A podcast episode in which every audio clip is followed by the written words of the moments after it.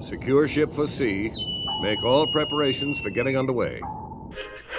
Somewhere beyond the sea.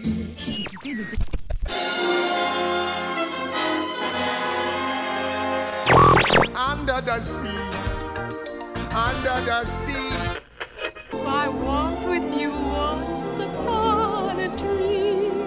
Rock the boat, don't rock the boat, baby. Rock the boat, I don't tip the boat over. The love boat. You're gonna need a bigger boat.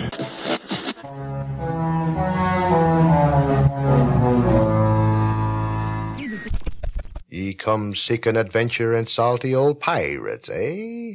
Sure, you've come to the proper place. W W Radio, your information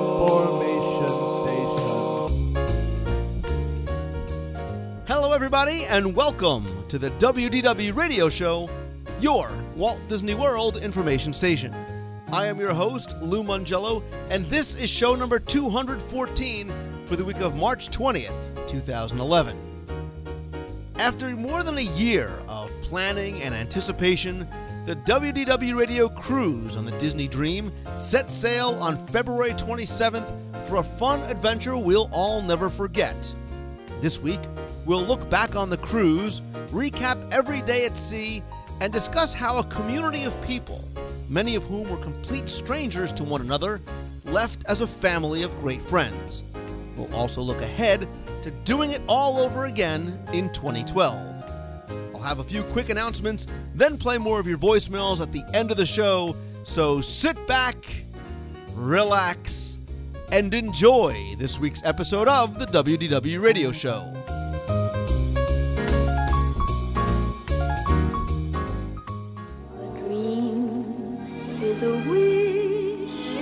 Your heart makes.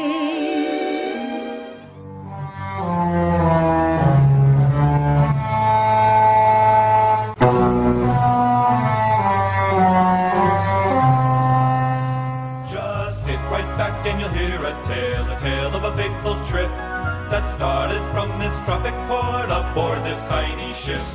On February 27th, 2011, more than a year of planning, excitement, and anticipation culminated with the WDW Radio cruise on the Disney Dream. Nearly 500 listeners, friends, and members of the WDW Radio extended family descended on Port Canaveral to embark on one of the Dream's inaugural voyages for four days of fun, sun, new friendships, and some truly magical memories. And while much of that trip was recorded with thousands of photos and yikes videos, I wanted to recap and share the memories of something I know many who went will never forget. And speaking of old friends and new, I wanted to, of course, enlist the help of just some of the people who were there. Although I would have loved to have had everyone here, but the studio is relatively small and 457 people at my house might be a problem. So I wanted to welcome in just a few familiar voices and a few new ones to the show. Once again, no particular order. Mr. Tony Big Papa Caggiano, welcome back. Thank you for having me. It's good to be back. Hopefully, the show will not be 24 hours like the last time you were on. also, coming back to the show is our good friend Mary Jo Collins. How you doing, Lou? Thanks for having me. Thanks for coming back on. Speaking of thanks for returning, Mr. Scott, still loving cheese, Otis. Hello, everyone. I'm actually still on the cruise, so shh, don't tell anyone. And a few new faces and voices include Nolan Woodall. He is uh, Nolan from the live broadcast and In the Box fame. Nolan, welcome to the show. Finally out of the box. And no kidding, I'm very honored to be here with everybody. It's great to have you. Another uh, box person, future singing sensation, and girl with the dad with the coolest basement anywhere because all the retro video games. Tammy Tucky, Hi, everybody. Giddy like a schoolgirl because she is a, a giddy schoolgirl. Um, somebody who called in literally almost every week leading up to the cruise. I, I loved the enthusiasm. Darlene Nagy from West Seneca, New York. Hey, guys. and of course, and there will be no easy joke here, none of this would have been possible without the help of Becky Mankin from MEI and Mouse Fan Travel. Hey Lou. Golf clap. You were waiting for the punchline there, and I wasn't. I wasn't going to ruin You it. know, I was. I was because I'm. I know you too well. I mean, it, it's we've had our break, we've had our, our week away, but still, I, I kind of have you you figured out.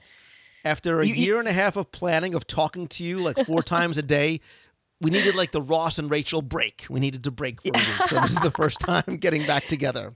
I was thinking that actually happened when you locked me out on my on my deck, but that's you know a whole nother story. Yeah, we'll get to uh, we'll get to night yeah, three in a, in a kinda, little while. I kind of figured. I kind of figured. I was hoping and, and still am hopeful that my saint to be wife can join in as well, so I can thank and yell at her as well.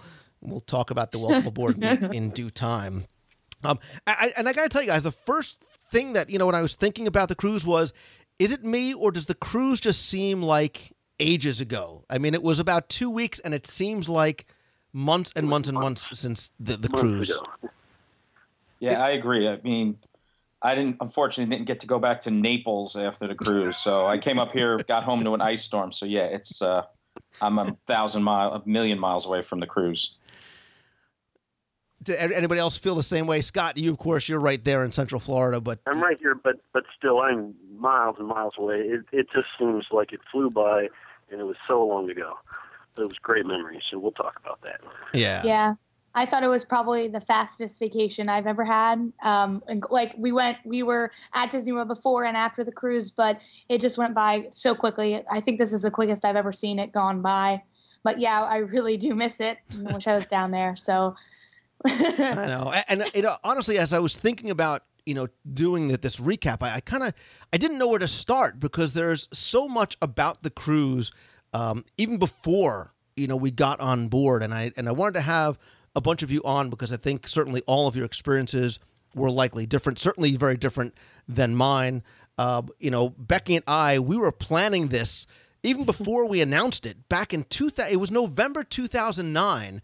Yeah, Um, the planning started in October actually, well, I- because it was the announcement was November. Right. So we had they had announced the ship, and we immediately had said we're doing this. Um, and it was right after the Adventurers Club event. Uh, it was right about that same time. I remember spending a long, lonely Halloween at midnight in my car on the phone with you as we were planning and choosing our date so we could announce it. I I guess it was show 143 or so, somewhere around there. yeah. Yeah. Um, and I have to tell you, I was immediately, pleasantly, and incredibly surprised at what the immediate response was to it. How many people were instantly excited, not knowing the itinerary, not knowing anything, just the idea of getting together and going on a cruise. Let me ask some of you guys uh, individually, especially those of you who are first time cruisers. So, Darlene, as somebody who, again, was calling in every week, uh, when you first heard about the cruise, was this one of those no brainers for you or something you guys said, well, yeah, this might be, you know, a good time to go on a cruise and just the fact that there's a few other listeners might be cool as well? It was actually um, something that we had wanted to do, but never knew when to do it. And your cruise plans coincided with my husband's vacation time. And he knew that the best way to take me on my first cruise, because he's a he's a um, he's an old Navy man, and so he kind of had a familiarity to to boats and stuff. So he said this was like the perfect length of time, and a big brand new ship was probably the safest thing he could take me on, and with a whole bunch of friends was even better. Well, when you said old Navy man, I wasn't sure if you meant a military man or just sort of a guy at the mall man. So thank you for.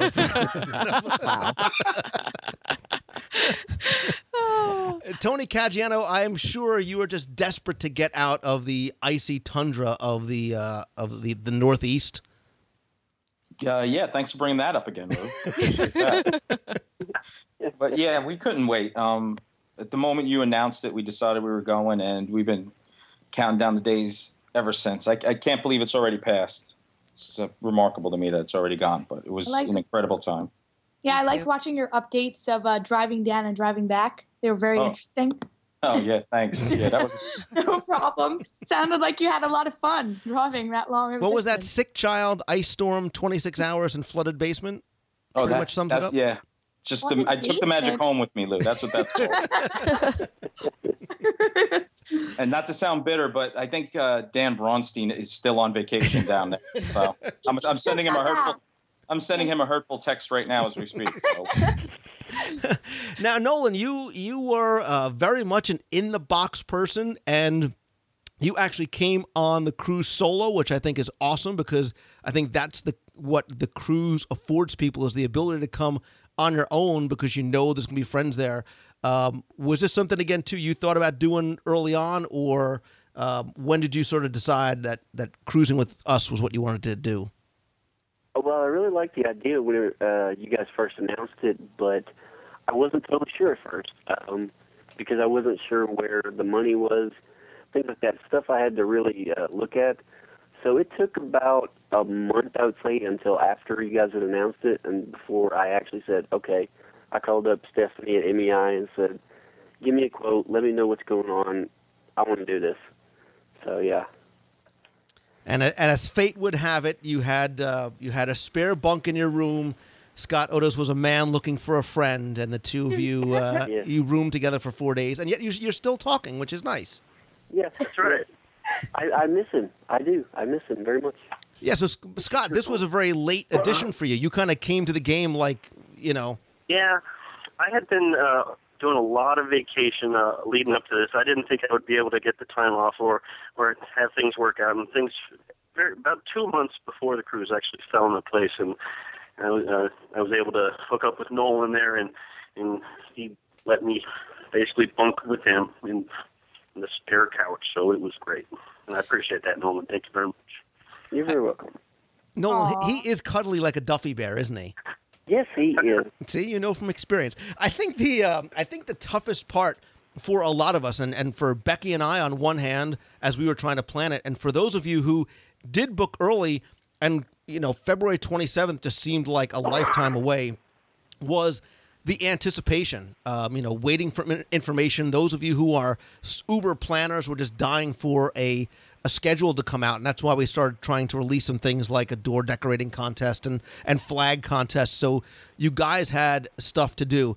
Did any of you, and, and feel free to jump in, did any of you sort of do things on your own to count down? I know a lot of people when they vacation to Walt Disney World, they'll do stuff for their kids or they'll do stuff for their husband or wife to sort of count down to their vacation. Any of you guys do that on your own leading up to the cruise, Yes, I did. other than calling the show every week? B- besides calling the show every week, yes, I did. I did. That that helped fill me and get all my excess energy out. Trust me, because I drove everybody at work crazy. but I did put a countdown uh, Mickey counter on my phone, on my Droid. So he told me how many days I had left. I also had a counter too, and it counted seconds. So every time I'd look at it, it said, "Tammy, there's one second closer, just one second. And then you know, I don't, I just think it was one second closer, so it helped me get through it, which was pretty nice. And I know Nolan was keeping the entire Twitter nation updated with, you know, 167 days and 12 hours. It was making me nervous. Yeah, I, I was I had a constantly counter- getting nervous. I had Loved a camera on those my iPod and it every day. So yeah, I, I wanted to make sure everybody knew because everybody needed to know. You know, we've only got this so much time. Uh, well, Get and, ready. and Becky, it, it was weird for you and I because at one point it seemed like February 2011 was eons away. Next thing you know, we're at FedEx the night before praying that the printing comes out as fast as possible, as if we didn't have I enough do. advance notice. I do not know what happened to that year and a half. I, I seriously don't. I blinked, and it, it seemed like every week we were doing little pieces of planning all along the way. Um, and obviously, not really knowing how large a group we would end up with, not having a lot of information about the ship. So it, it was it was a challenge. But once we got on board, it like you like everybody said, it just flew by so fast. Yeah, we, we you know we all sort of experienced a certain degree of frustration because we wanted to know more, but considering the ship was sti- still being built in Germany, there was not wasn't a lot of information coming out very early on because there were no prior cruises uh, to ours at the time that we were planning. But uh, Mary Jo, part of the reason why I wanted to have you on here is just in addition to all the funny stories we're going to tell about you, is because the uh, the door decorating contest was something that we wanted to give people to let them start, you know, getting excited and start planning ahead of time. You very much crushed it when it came to your door, and we'll, we'll talk about that later on. How far out in the planning process did you start working on that and really sort of get into cruise mode uh, with your husband and your kids? Well, I mean, we we booked the cruise the first day that it was available, so you know we've been on board ever since day one. We were so excited. The kids have always been excited. Um, you know, my husband claims that he the day that we booked the cruise, I started shopping that that moment.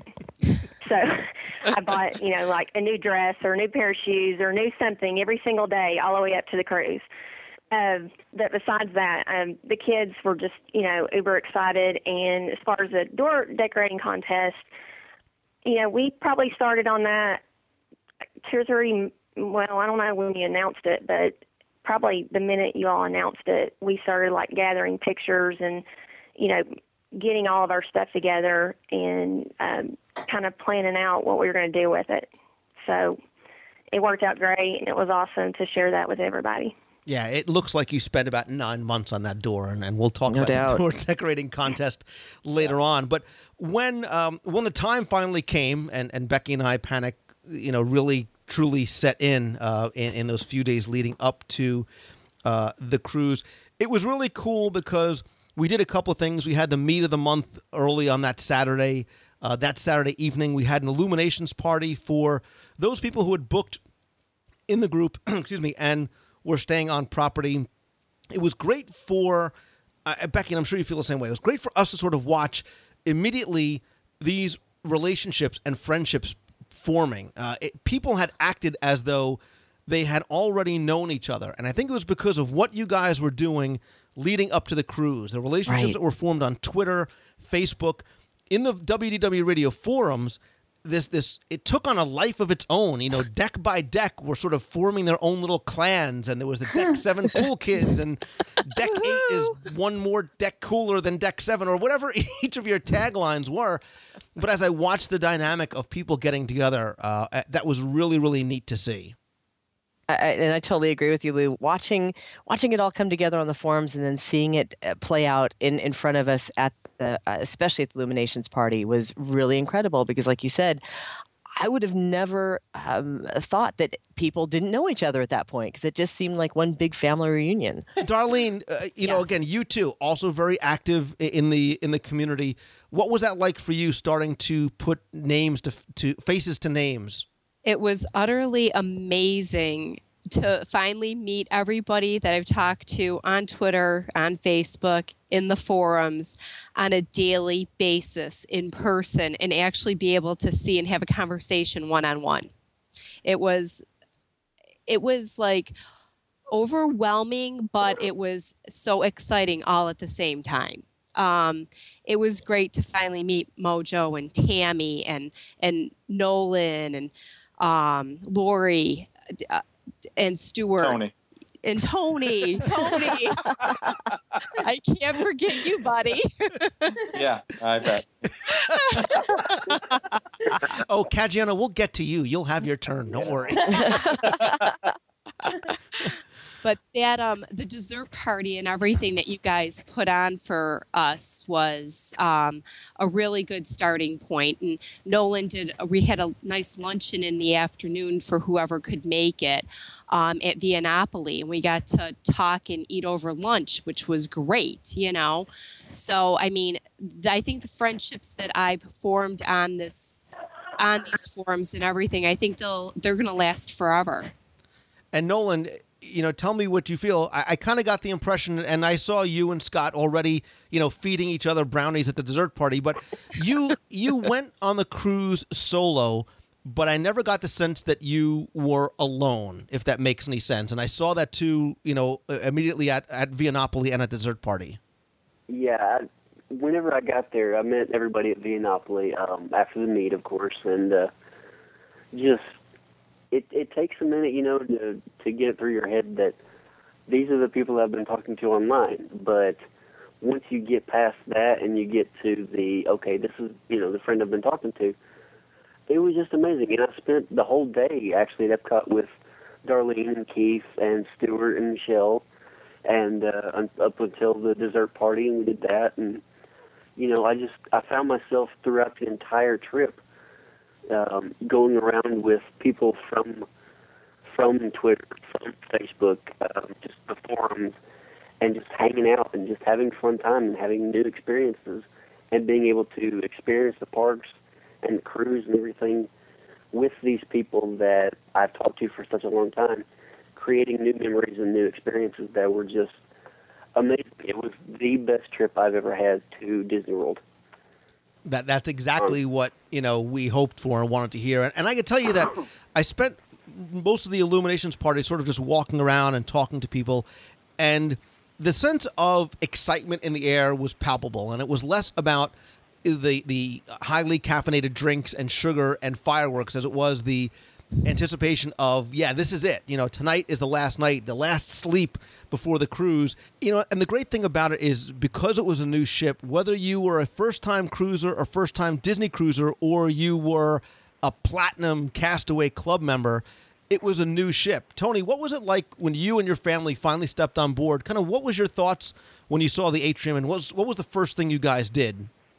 Oh, we were blown away. I mean, we had we had been looking at photos of the ship being built. We were watching the live. Uh, they had the video from the shipyard right from the moment they decided that they were building the ship. And you mentioned your cruise. We started, but walking in, it was uh, it was like I honestly, truthfully, had goosebumps. It was remarkable when we walked in. They announced us, and everywhere I looked, it seemed like every time you turned around, there was somebody who was part of our group. It was. Uh, it was it was amazing. Yeah, somebody actually came up to me in the terminal and said, "Excuse me, are you the guy with the group that did you guys buy out all of Deck 7?" Because everybody had black Deck 7 cool kids t-shirts in the terminal it seemed. Yeah, it was it was just get, getting to see everybody and even before it, the the the nice thing about the having the meet of the month and then getting together for lunch. The cruise, everything really started on Saturday for me. Just meeting everybody and then the the lunch at uh, Via Napoli was insane. I sat with Becky and Lou, so it was like hanging out with Brangelina. You know, the flashes are going off, and I'm cutting. Becky didn't approve of her meal, so she took mine, and uh, well, I gave it to her. I offered it to her because yeah, come on, it at was, least no, it was it was fun. We there was so much going on, more of which we'll talk about later, I suppose. But it was really. By the time we got to the cruise, it was all about the boat because I I felt like I already met a almost everybody on the cruise at that point. I was talking to so many people. It was fun. Yeah, the uh, the great thing about a group of this side size, in addition to being a challenge that Becky and I can certainly attest to, is that you you know there's a lot of familiar faces, a lot of people that you see, but everybody was able to have red lanyards, um, and so you're able to sort of easily pick out people in your group. So even if you didn't know them, you knew that you were part of the same community it was very easy to form some of those relationships. Um, and what we did in order to sort of make that easy for everybody too was that Becky and her team had set up a welcome center uh, over the 687 Lounge on. Uh, really, my home away from home, which is in the district of uh, of, uh, of Deck Four, and it was great because it had sort of that central location where people could come. They were able to get up there, get their credentials, that we had uh, stateroom tour signups. We had a, a, Dream Cruise bingo game, which is something that Becky does all the time to help people meet each other, and also allowed them to register for the door decorating contest and turn in their flags. And, and you could just see the excitement of the people as they came in. And Becky being able to do it there and sort of get people to meet each other one on one and then sort of in little groups too. We saw people sort of breaking away and already leaving together to go eat and st- go start exploring the ships. Right. And, and that Welcome Center also served a couple other functions as well. We had an amazing amount of first time cruisers. So we wanted to make sure to have a, a location where people who were cruising for the first time could come and ask questions and have a, a support system for, um, for their very first cruise so that they could get their answers quickly and then go off to enjoy the ship. Yeah, and one of the things too, which we didn't, which people didn't know before they got on board, was they got sort of a a goodie bag um, courtesy of MEI and Mouse Fan Travel. Um, it was a, uh, a a drawstring backpack with the logo on it. You had your lanyard with the credentials in it, which also had a uh, a little itinerary. Uh, what else was in there, Becky? There was a um, a button. Yep, we had buttons. We had um, the the little wave phone holders. Oh, right, right, right. Which I loved those because the, the first couple of times we cruised, we have these wave phones that you can't put anywhere when you're walking around the ship. So it had a carabiner on it, and and it was just easy for people to carry around their phones, which is nice. That was yes, wonderful. thank you. I Thank you. You're mine all the welcome. Yeah, and, and it was a, we did a lot of that sort of with little um, little freebies and little surprises along the way. I think the first surprise that they got and the first question that they had was in all of their uh, credentials and in their lanyard pouchers. And, and thanks, Colleen from MEI and Mouse Fan Travel for folding them all and sticking them all in the pouches. Were the dream keys? Um, I believe that's when we started. Everybody got a, a, their first dream key on the cruise. Yep, that's Yeah. that's Yes. It's right. No one no one knew what they were yet at that No. point. Yeah. You see, so uh, that's what I wanted to ask you. When you got this this funny looking little business card sized dream key in your pouch, um, you know, Mary Jo, did you have any idea what that was or what it was going to be used for? Not a clue, not a clue, but I knew I wanted a lot of them. I wanted one to keep. I know, me too. I just had this sense.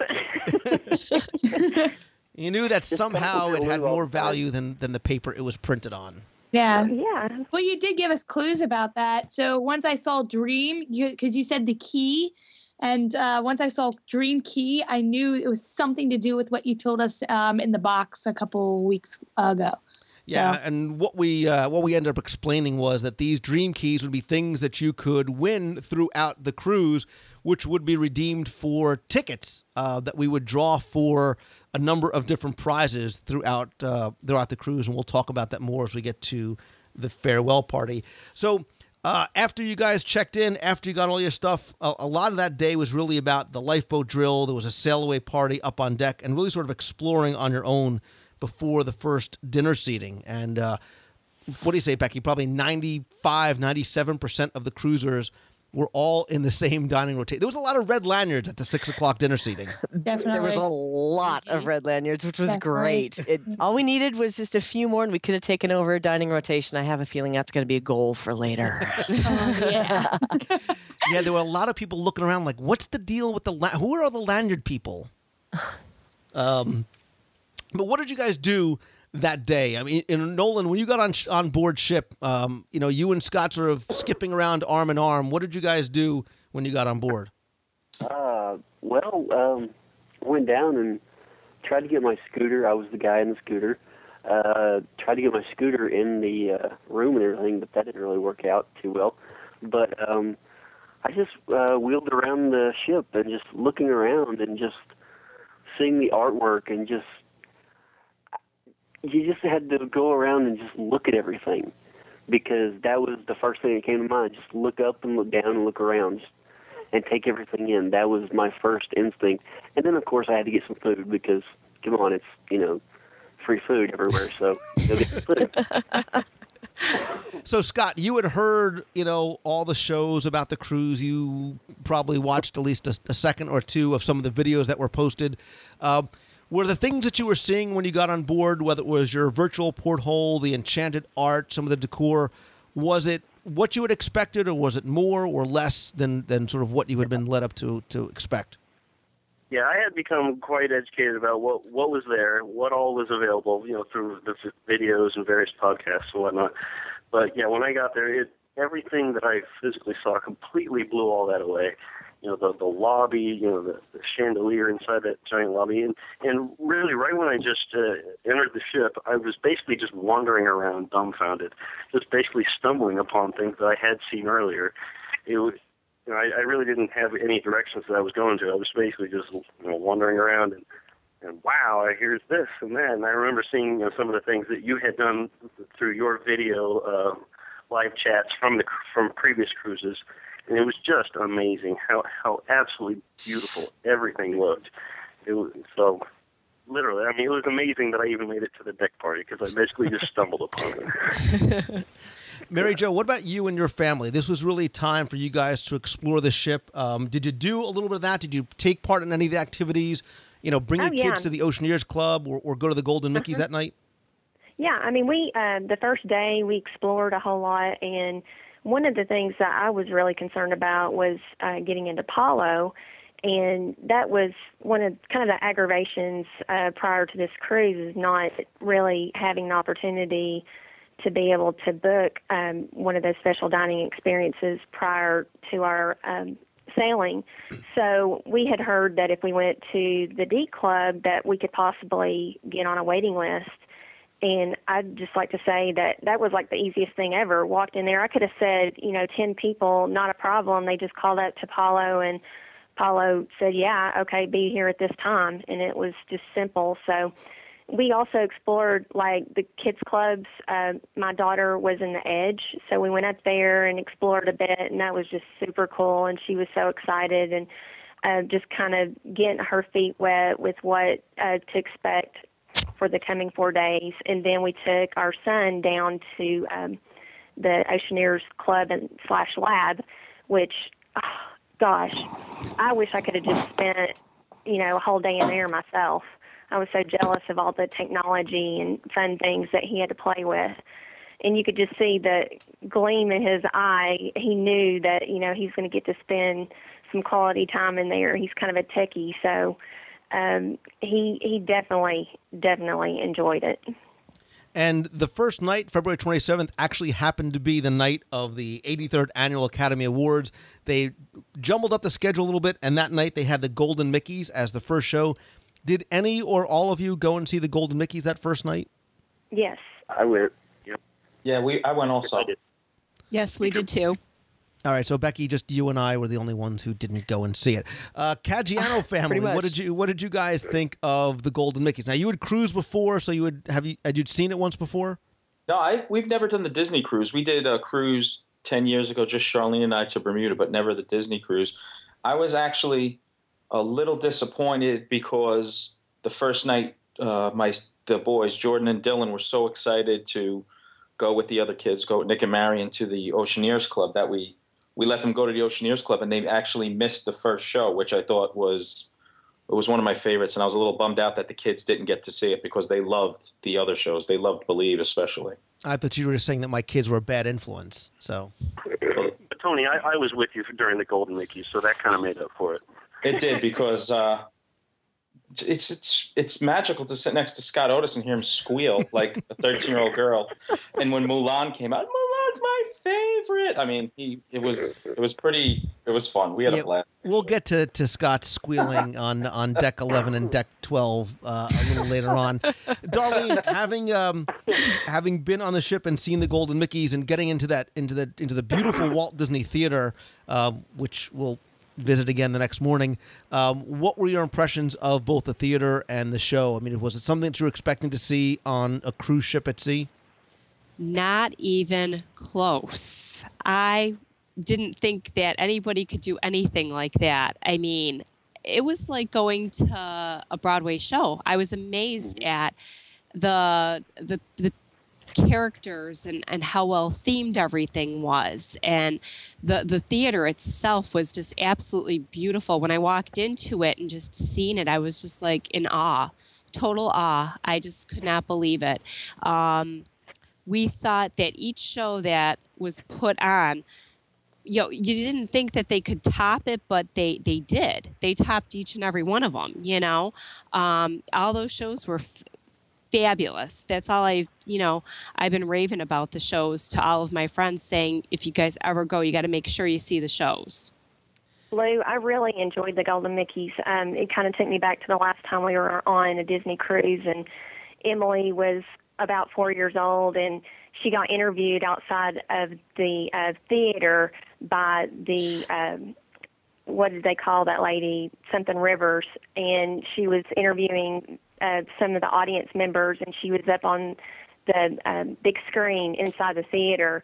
And so going back to see that again just kind of brought back all those memories and um, to see her now, you know, how much she's changed. It just kind of, you know, tugged at the heartstrings. But I thought the show was wonderfully um, updated and they had brought in so many uh, new uh, Disney characters. Uh, they had uh, Rapunzel and um, what were some of the other ones? Bob Iger took Roy Disney's place in the show, and uh, just some really cool things that they had done with it. And I thought it was really awesome that they had the Golden Mickeys on the night of the Oscars.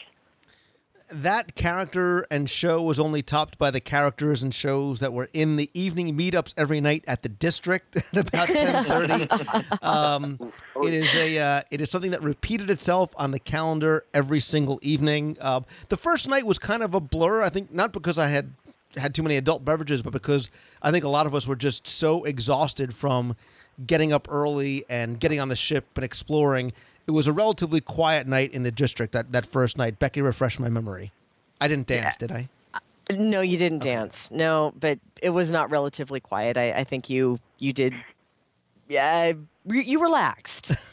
there you go. You relaxed.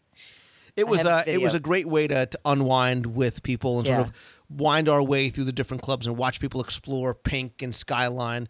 Um, did any of you guys go to uh, the district that evening? Yes. Yes. I think we started out in pink. It seemed like every night had like a little different thing. Yeah. We would start off in Yeah. one place and usually end up in evolution. Yeah, I think I went to Skyline that first night and stayed Oh, there did? for Okay. quite a while personally. Yeah. Did you guys have any favorites um, as far as which? Because each each place has sort of a, a very different vibe to it. You know, Pink, um, a little more quiet and feminine and relaxed. Skyline, a little bit more of a contemporary kind of thing. And Evolution, obviously, was the dance club. Was there one that you found was your favorite? Evolution. We, I have to say evolution also, but we liked pink because you could actually have a conversation. Yeah. Yeah, and I really, I, personally like Skyline. I I really like the the mood in there and the drinks. It was really cool. Yeah, the theming in Skyline was really nice, but just Evolution being able to just kind of cut loose was great. But Skyline was good for just kicking back and relaxing and just you know letting the day unwind almost. Yeah, Skyline is great. It's sort of a double edged sword because you like the fact that it's small and intimate. On the other hand, you kind of wished sometimes that there was more room because we would sort of take over little corners here and there, and I felt bad because a lot of times Yeah. people had to stand, and it's not the kind of environment that you will sort of stand at the bar. It's more of a pull up a comfy chair or pull up a comfy couch and just sort of lay back and relax.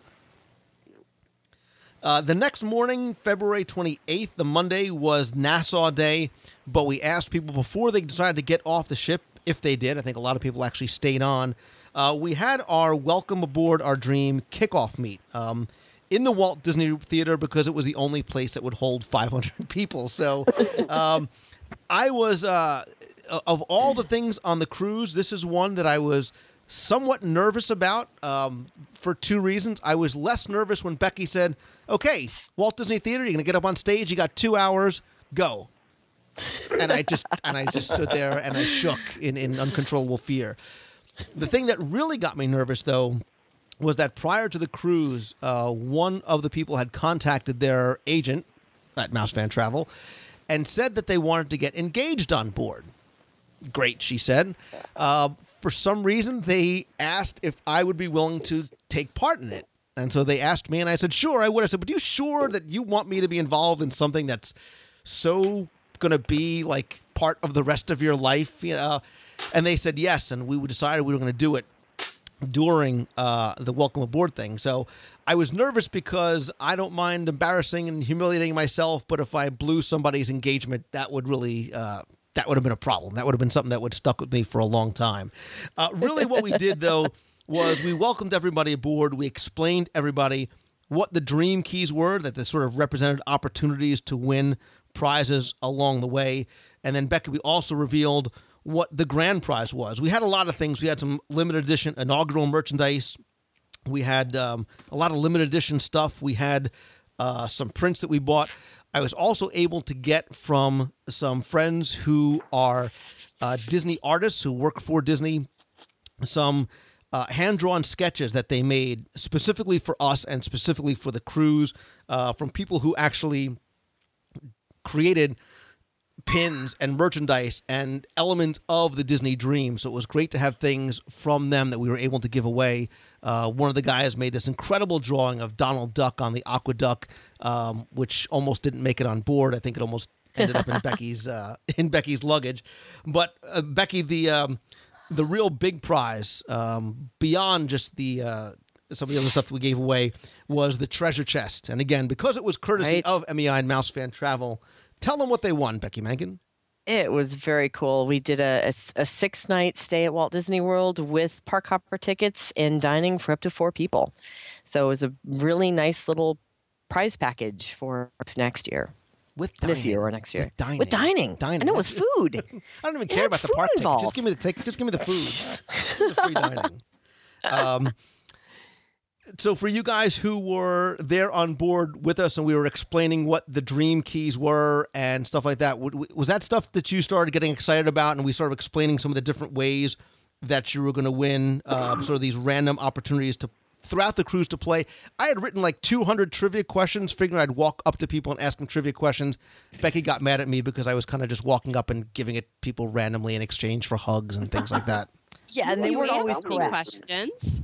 I did ask you all questions, correct. but so but Darlene, I asked you a question like, "What's your first name?" no, wasn't it my screen name?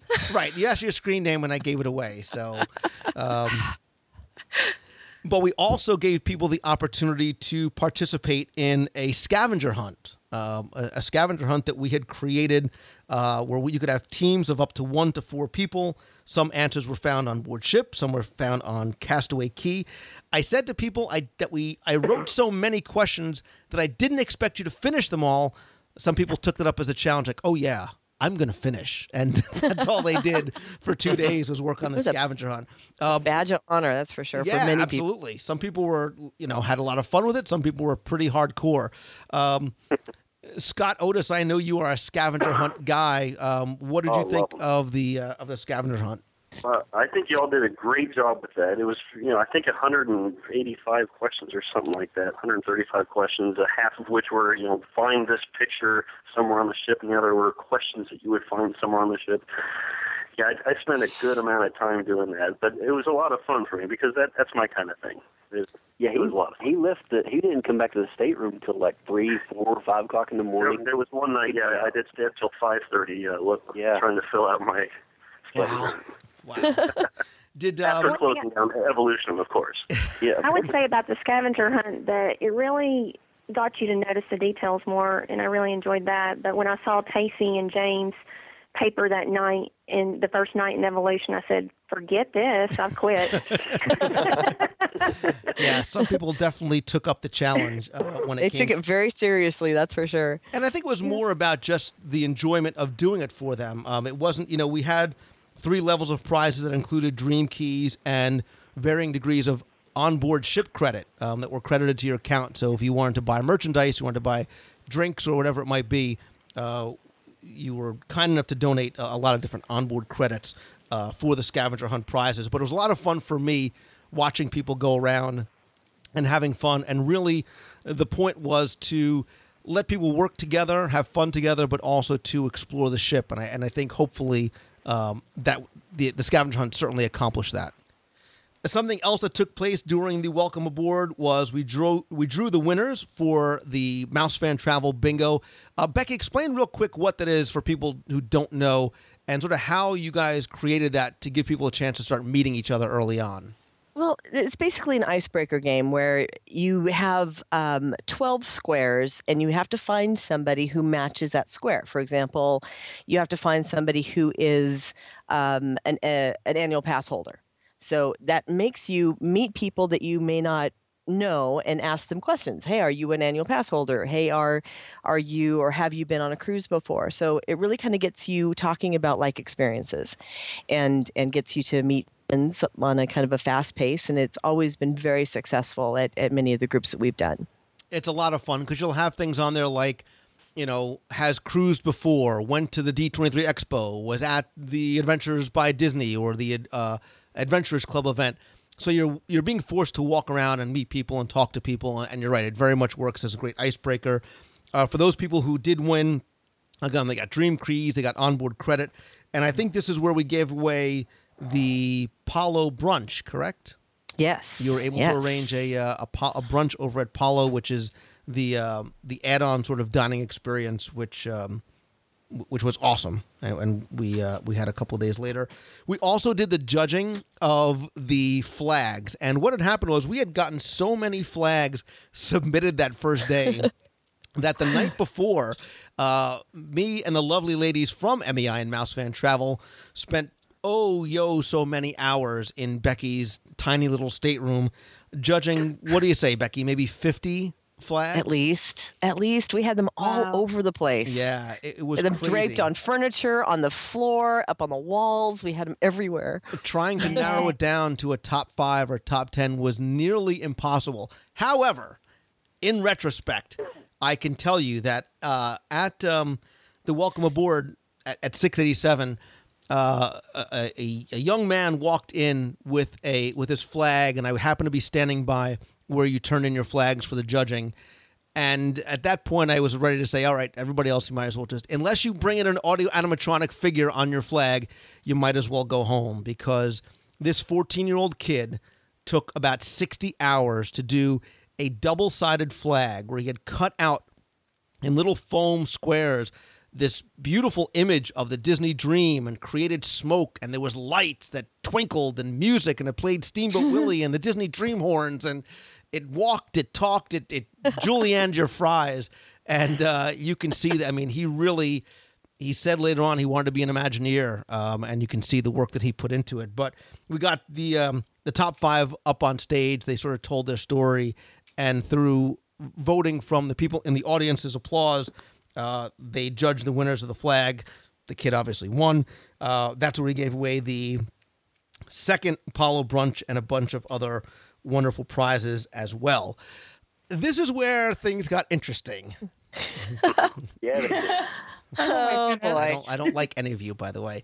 Uh, but I didn't do anything. Here I was thinking, I- look, I'm nervous because we sort of set up this thing that I was going to ask some trivia questions. We'd randomly select a person from a list and we'd call them up and I would ask them a really easy multiple choice trivia question. We called the first two people up and they won their tubes with the illustrations from the Disney artists.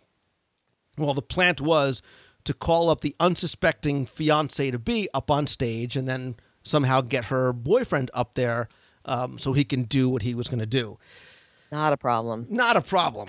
Not a problem at all. So we call her up now. I'm sweating. I'm sweating profusely, not just because I'm a sweater, but because It's the easy part. I, I, didn't still know if we had the right so girl. Was it her girlfriend? Was the guy like? Was he really on board with this whole? Because I didn't speak to anybody beforehand.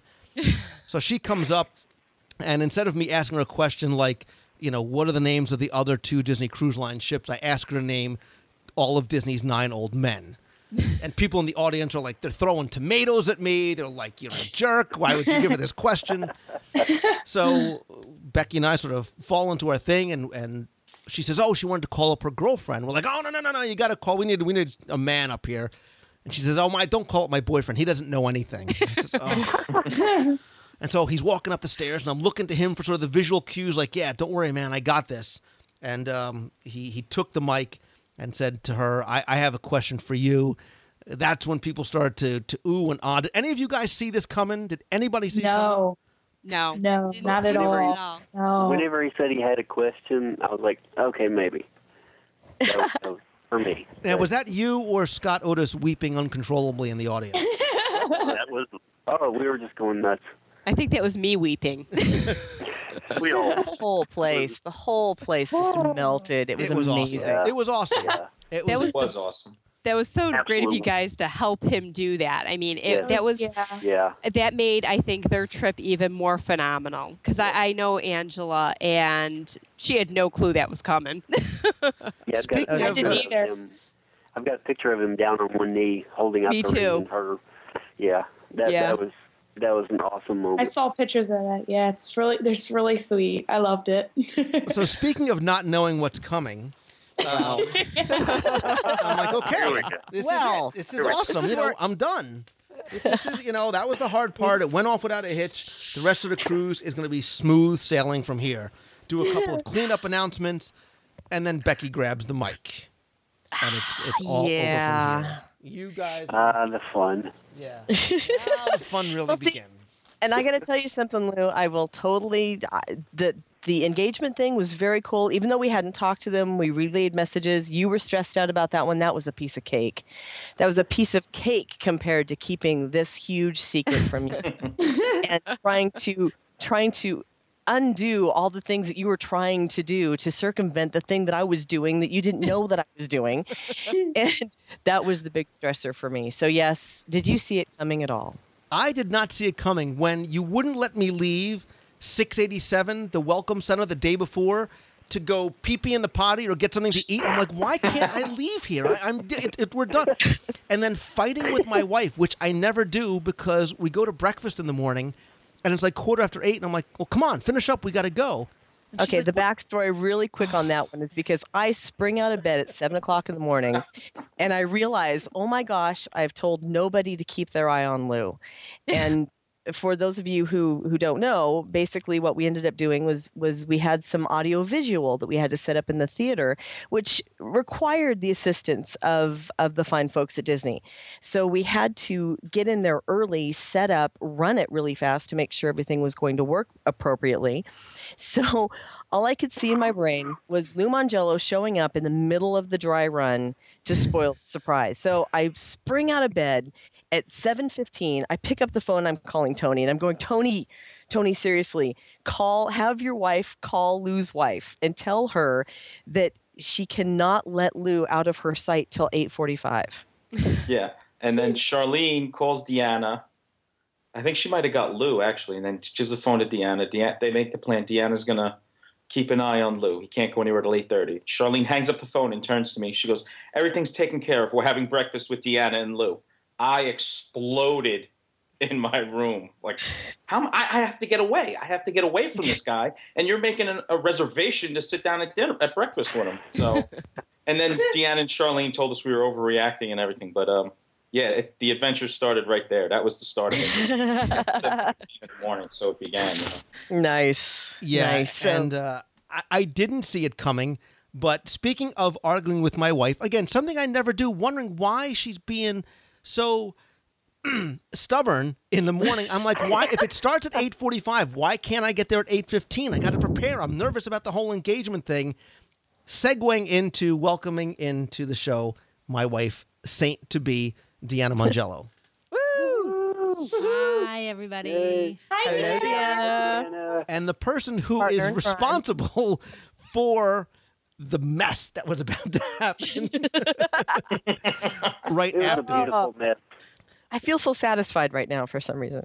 Do, do you want to explain what um, what happened? We uh, with uh, we're just talking about the the welcome aboard meet and how I was unsuspecting as to what was going to come next. Uh, Becky takes the mic and says that that that's not it. Um, go ahead and, and Becky, tell us uh, tell us what happened next. Well, of course, this this is all your wife. I I, I would love to take uh, a lot of responsibility for for this, but the great idea was your wife. She came up with this wonderful thing several months ago and approached me and said, "Hey, do you think we can maybe roast Lou at the at the cruise?" okay, so you know, immediately part of my part of my instincts is going, sure, and part of me is going, oh, this is such a bad idea, all at the same time, um, because I knew that there was going to be some something to pay later. Um, but of course. I, I knew we built in an extra half hour and I just stopped after and I looked at you, Lou, and I put my arm around you because I knew I didn't want you to run. And I said, that's not the only surprise we have on the stage today.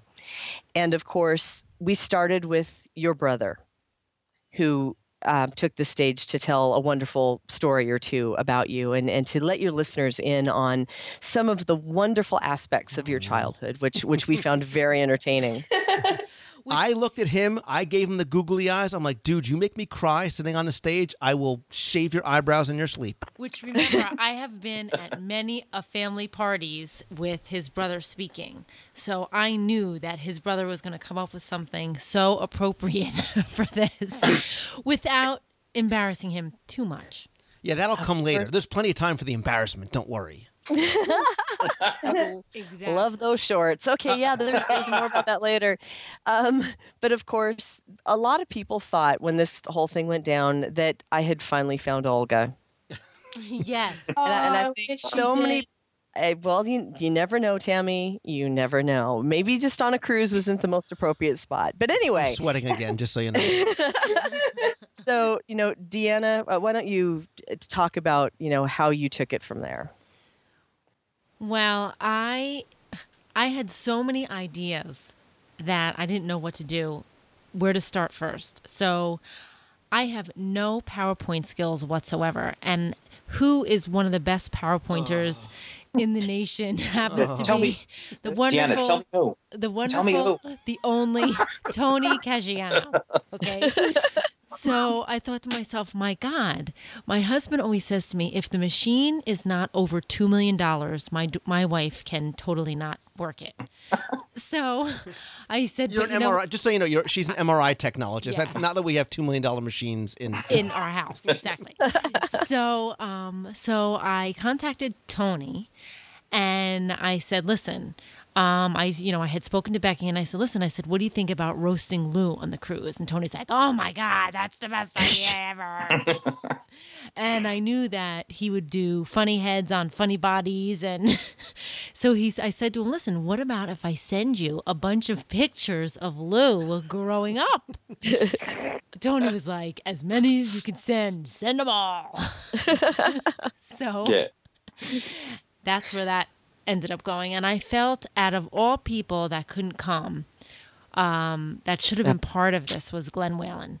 Absolutely. And so Tony had an idea of contacting with him and I said, you know, what should we do with Glenn? And he's like, well, let me talk to Glenn. He's like, and we'll come up with something. Well, that was totally Glenn. He took the ball and ran with it. And I couldn't thank him enough, but he is such a big part of our family that I felt that it was so appropriate that he be a part of the whole experience being there. So he did an absolutely fabulous job, I feel too. Of course was- of, of course you did too, Tony, so Well, that was incredible. All of you, all of you did such a fabulous job. So I, I'd like to ask the people who were in the audience, Oh, no. did you guys see this coming?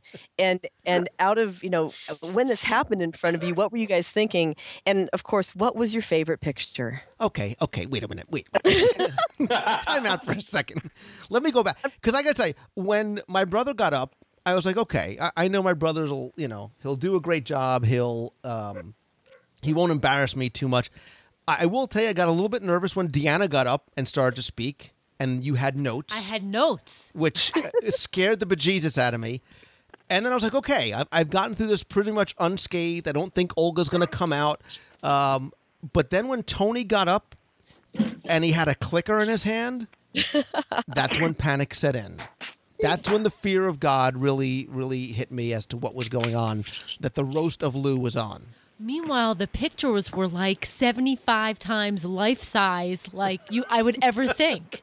They were so big on that screen. It was like the best thing ever. Well, if I could something say something quick. When we went down, Becky and I went down for the tech meeting that morning. She was, you know, just now she said she wishes she could take take take uh, blame for it, so to speak. Oh. When they raised the when the curtain raised, and I put the first photograph up there of Lou and I. I'm up in the AV booth, way above everybody, and it's just Becky down there. She looks at the screen and she turned around and she looked like she was going to get physically ill. oh, oh, uh, this is not my fault. She's yelling. sure, he knows I didn't do this. She's yelling. But I did. I couldn't. When I saw the size of that screen, ask Becky. I started giggling like I was a little schoolgirl. I It was like so- an IMAX theater in there.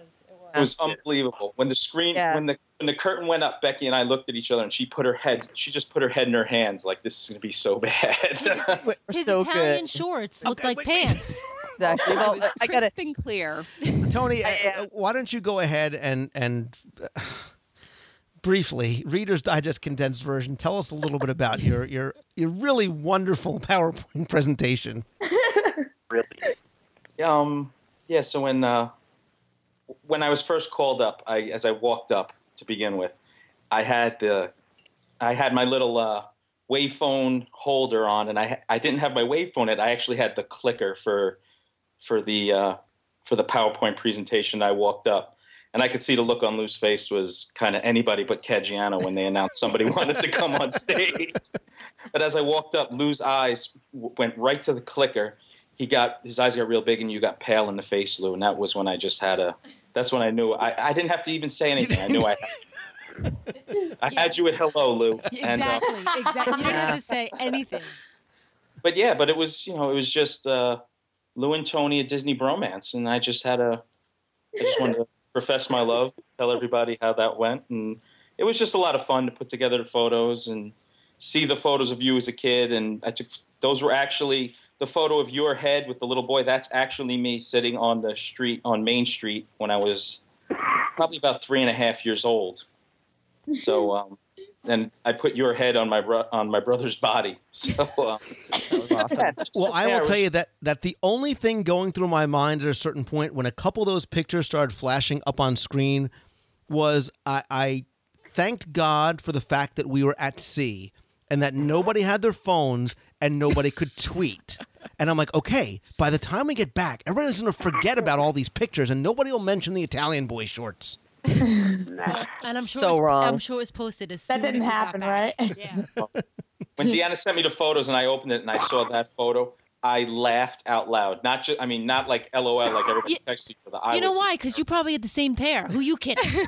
I, I tried to find a pair of Z Cavariccis with uh, what- what a size waist, um, but yeah, they're they're tough to come by. I guess uh, you just don't get full figured Guidos anymore. I couldn't find a pair of. Cav- I wanted to show up in full Guido garb for the for the show, but I wasn't I able have, a, to. I have a feeling those are going to show up on a T-shirt somewhere. That just that picture. I swear. I remain dubious. That's next year, Becky. That's next year. in line. There we go. I was um I was I was truly I, I was touched and I was uh, humbled by the fact that that um, my brother and Deanna and Tony had taken the time to put this together and, and worked with Becky doing it. Um, certainly didn't expect Tony t- to tell me to go and sit in the front row and, uh, and and see a video from Glenn Whalen. I will tell you that when I came back, uh, I think the words "post the roast" was tw- trending on Twitter because I got that request so many times. Um, I do not have the roast, but I do understand that it has been videotaped, and uh, if Tony and Glenn want to share what they have, I'm sure we could make it available to the uh, to the online listeners. And I have to tell you, uh, regarding Glenn's video, I, he, that he he worked It really hard on that. He we went out several, uh, like three or four weekends out to the Disney parks filming that thing. I actually played the part of 1984 Cheryl Tiegs, and uh, it was hilarious. I mean, he, that guy is sharp as a whip. He, he's such a smart guy, and Yeah. it, it was absolutely hilarious. And Well, I, I got to tell you, Lou. Go ahead. I, I was just gonna say I, I got to tell you, Lou, that I, because we had so little amount of time, I saw that first run of of what Glenn had put together, and it was it was pretty long. It was a nine minute thing, and I I laughed so hard. I went, "We're not. He can't cut this. He can't Yeah. cut this down. He's he can't edit it. It has to go Every- exactly as it was it's going." gold. So. Yeah, it was all gold. So, so you're you're lucky, Lou, that I I kind of dropped all the wonderful, loving things that I was going to say about you. I'll I'll have Yeah. to save it for And another time. I never had But the I- I, never had the time. I'm sorry to say thank you so much for. Oh. I know you put a lot of time and you're a lot of effort into that as 1974 Yeah. Cheryl Tiegs, and I really It really was all Glenn, I assure you. I, I was there. I, I helped. I helped to, to videotape it, but it was. I could tell you it was all Glenn. Well, when Glenn sent me the link to the video, he sent it to me like 11 o'clock at night, and I or 10 o'clock at night, and I called him up, and we were talking for a half hour about it. And then I think it was probably a few days later, Lou was working at the restaurant. So Lou posted that he was at the restaurant. So all of a sudden, my phone goes off, and it's Becky on the line saying, "Lou's at the restaurant." She saw his tweet, so we got to get Deanna, and the three of us have to discuss what's happening. I call Becky. I call Deanna, and she's having Deanna. You were having dinner at the restaurant with Lou, I think, at the time. Yeah. She picks up the phone. and is like, "I'm with Blue. Up the. Nice. I didn't even know. Which, so we finally get together and we talk, and the only thing I could tell Deanna and Becky at that point was I was like, I saw Glenn's video. I have to redo my entire presentation. I I- didn't I say that? I honestly said I have a lot more work to do. You sure did. You sure did. away. I mean, and then I- I Deanna just- and I watched it at. I think we watched it. What was it? Midnight. We put it on. We it was like simulcast. We both pressed play on our laptops and we Same watched time. it together. And I literally woke the children up. We were laughing so loud Yeah, together. we were laughing so hard. I don't know how you guys kept it from me. I can tell you, I literally, I never saw it coming. I had no idea. You had Um, too many other things on your plate. I, I did, but I, I am. Uh, I, Just wait to see what we have in tail for you for the next one. Shh, Deanna, quiet. Shh. I did like I, I want to do. I- want to just do a quick shout out to Chris Iliopoulos, who did the one thing that I could have contributed to it, and you did have only you had two eyebrows on it. He, he did a sketch for us that was us on the AquaDuck and you flying off the side of the ship, and I just wanted to say shout out to him because that was a really cool sketch that he did. So I hope you enjoyed that as well. It's probably going to show up on a T-shirt somewhere down the line. and I'll be sure and I'll post it in the show notes too. I'm going to put a link Great. to a lot of stuff in the show notes this week, including Chris's Yeah. awesome drawing. So yeah, do you realize we're still on day one? Just Um, saying. It, it's day two. We're on day two. All right, so let's move on. Let's move past the roast. Wait, wait, I Forget have, the one more, I have one more quick thing. The reactions of everybody in the audience were hilarious. I was sitting right next to Mojo, and she was laughing hysterically.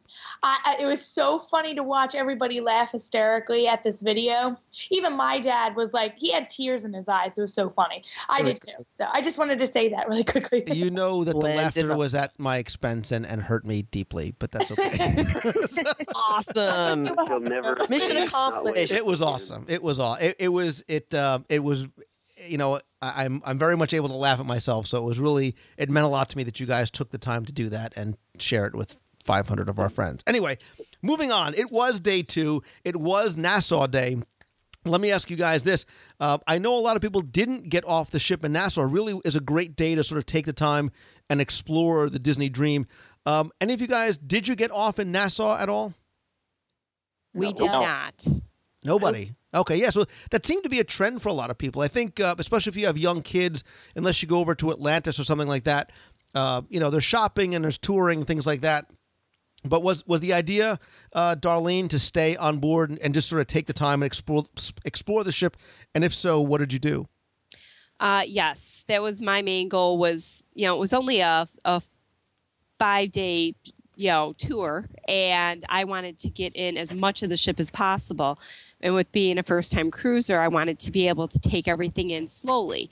So that's what we decided to do. We had a really nice breakfast, and then we started walking around um, all the decks and checking out all the pictures and all the animated art and seeing how they put it all together. It's just amazing how each floor had something different. Um, and the collection of, of pictures they have of Walt Disney himself is just amazing.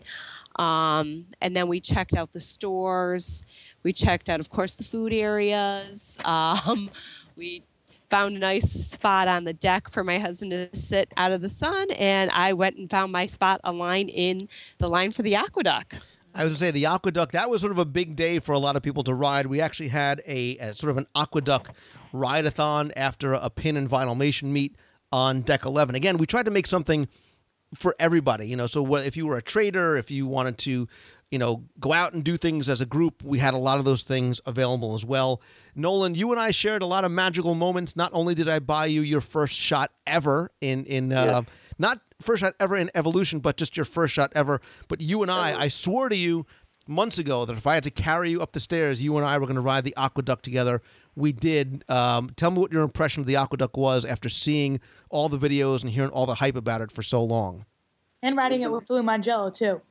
Yeah, well, yes. the videos don't do it justice. They really, they really don't. Um, I was able to make it up the stairs okay because it was a slow enough line. That was the good thing. Um, but once you got up there, it's just like I'm actually doing this. And then, of course, you sat in the back and I was in the front, and uh, and and it was a little odd having Lou Mongello's legs wrapped around my neck. um, you know, and you go out and you hit the loop, and I'm looking out and I'm looking down, and I laughed the entire way, and and you could attest to this. I laughed the entire way. It was just pure fun, and just it went by a little too fast, just from m- for my head, you know. But being in there was just looking around and just seeing everything, and it, it's just one of those experiences you have to have. Um, and and that's what I want to tell everybody that hasn't been. There's they're going to go on next cruise. Do the AquaDuck and do it multiple times because it is just a phenomenal experience. Um, but yeah, and having Lou there was just icing on the cake, of course, because he's laughing, I'm laughing, we're just giddy and floating down through the AquaDuck, and it's it was just a blast, and I, it's one of those great memories that I will never ever lose, and I'm very happy that I got that memory. Well, and, that, and that was part of the fun is being able to ride tandem. You know, offers such a, a different experience than going solo. You and I got to ride together. I know Mary Jo and my wife got to g- ride together. Tony Caggiano, did you also have a uh, a riding companion? Yeah, I was lucky enough to uh, be blessed by the president Scott Otis on my ride, and I, you know, I get up there and they put us on that little conveyor belt before they shoot you into the tube. So you know, I'm I'm waving my arms and I'm making I get everybody up there yelling and cheering for us, and as we shoot down the tube, I could hear some little girl out there screaming. And we get to the first uh, water jet, and that little girl is still screaming in the tunnel with me. And yeah, it was Scott. He was. He was. Uh, it was. It was six octaves higher than any grown man should be able to make a sound. But we had a blast. And then as we're coming through the final turn, I'm like, we start going back and forth. We get it up on the wall, and I hope the video came out good because as we came out, you know, it was like a bad wreck at Daytona. It was we were on our heads and the tubes in the air, and Jamie's videotaping, and he's, you know, he's like, "This is great video." He's waving his arms. It was a blast. We landed on our faces at the end, but we had a good Yeah. time. We laughed. We lived. We honestly laughed the whole entire way down. And that seems to be the reaction of, of everybody that ro- that rode. Mary Jo and Deanna, you guys rode together. The pictures I have for you guys, you're you guys are all teeth and all smiles. W- That it was, just so it much was- fun. It was the greatest because I, fortunately enough, that was my first ride. Was with you, of course. My running, my favorite favorite running buddy, uh, was you with you. So we just had a blast, and you know me, I yell all the time. So, and, I mean, we screamed and laughed and screamed and laughed, and it just goes by so fast. And someone asked me when I got home, you know, what was it like looking out at the ocean? I'm like, uh, I didn't even look that way. I was the whole time trying to wave at people down at the pool, and you know, so excited to be up there for. Um, what is it like four stories high above the the deck and it's just it's so fun Yeah, when Charlene came off from riding with Deanna, she was laughing till she cried. She was crying. And I said, What? And she said she had the best time in the world, and that Deanna literally screamed the whole entire. whole time, I know. Charlene was beside herself laughing. She said, I "Yeah, think that if if Done. Deanna and Scott Otis rode together, they would break the AquaDuck, They would like shatter it. it like a Memorex tape. what I do have to say too about the AquaDuck is that when we got on the ship for the media cruise, um, the height requirement was 48 inches. And my kids were so disappointed because neither one of them could get on. So, you know, we made the best of it, and there was the Mickey slide, and Nicholas just loves that, and so did Marion. But Marion was like, you know, I really want to get on that with you, Mom. And I said, well, Marion, I said, don't worry. I said, you know what? You'll be tall enough soon enough. Well, when we got on the ship the second time, they lowered the height requirement to 42 inches with an adult. And they gave the kids these arm wristbands so they could just keep riding and riding. It was like you gave my children like the best Christmas present ever. Marion and Steve Drew went on the AquaDuck like seven or eight times in a row and they just had a blast. It was just the cutest thing in the world. And she didn't want to go on with anyone else. Her and Steve, and they would get up there and they would yell like all these hysterical phrases before they would go down, like, see ya, wouldn't want to be ya. One time. so who was the pineapple and who was the coconut in that oh. scenario Marion was the coconut and Steve was the pineapple, if I do recall. okay just to make sure i understand I um I actually didn't get a chance to participate in the AquaDuck Rideathon, and Becky was able to find an excuse for not riding as well because at this point the door decorating contest entry deadline had come, and we needed to start walking every deck back and forth to, to judge. I, I mean, Becky, how many doors total were there that we ended up having to judge? And I mean, thousands. There, there were thousands. thousands. Okay, I'll go with that. That works. I will tell you, after walking back and forth, it's a really big ship. He hasn't ran the full marathon yet either, folks, and I don't think I see it in his future. I did, and it just took a couple of hours on the decks of the Disney Dream. But uh, Becky, uh, the cool thing about that was seeing the creativity and the enthusiasm of so many different people, and the you can see that they did it either individually or as couples or as complete families, putting together some really well thought out, very well themed, very creative doors it was a hard judging process. There was so many great ideas, and I was actually amazed with all the stuff that was um, put on the doors that people could actually open their doors to get in and out of their stateroom. There was so much stuff. It was so cool. Yeah, one yeah, of the I believe Mark, Mark Lorenzo had like magnets on the front and the back side of his door. He had so many. Some people had it on the ceiling. on the ceiling, people yeah. had it on the ceiling on the top of their door. Wow. Yeah. Wow. Uh, I think he had problems with security, getting through security at the airport because of the Yeah. magnets. I'm Yeah. sure. Yeah, we I'm did. sure. We did too. We did. Too. I did not. I did Wow. not. So, Darlene, did you guys did you have a lot of magnets, or did you have just a few and then just put a bunch of stuff on your door? We had all the mag- magnets already on all of our pictures and everything. So I was all set and I put mine right in a manila envelope and I had it right in my carry on. They didn't question me at all. But I, I was like, and we were kind of surprised because we, Keith actually brought another roll of magnet tape because we had heard that they slide off the door and that didn't happen either. So the stuff that we bought was awesome. And I, sorry if I like, you know, when I opened up the door on you guys, I was like, oops. As we were judging some doors, some people like Darlene heard us sort of milling around outside the door and Oh no, opened I was going to iron a shirt. and I was just like, Lou, Becky, what are you guys doing here? We're stalking you, of course. uh, Mary Jo, you now, and we sort of will reveal at the end, we were not able to pick a winner. Um, after literally hours of looking at doors and trying to decide, the judging committee was unable to pick a winner. So we picked multiple winners, and one of them was Mary Jo. Mary Jo, do me a favor, describe briefly, so we don't make it a six hour show, although we're halfway there. Um, what sort of your when you heard about the door decorating contest what your thought was as far as concept or theme and what your door ended up looking like Well, my concept originally, I started thinking about what the Disney dream was all about and how I'm kind of living a Disney dream constantly.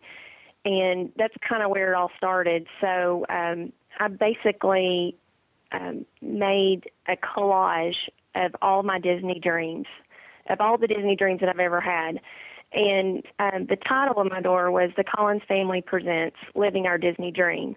And it was just um, merely 600, 100, about 600 one inch squares of memories. And those included pictures, brochures, maps, fast passes, just all kinds of stuff that I collected over the years. And um, I even had some Tony Caggiano style pictures included. And I had like a little hidden Mickey treasure hunt where uh, you had to find the hidden Aaron Burke and the hidden Steve Drew and the hidden Jeremy Marks and even a, a Johnny Depp on there. So uh, the real Johnny Hidden Depp. Caggiano.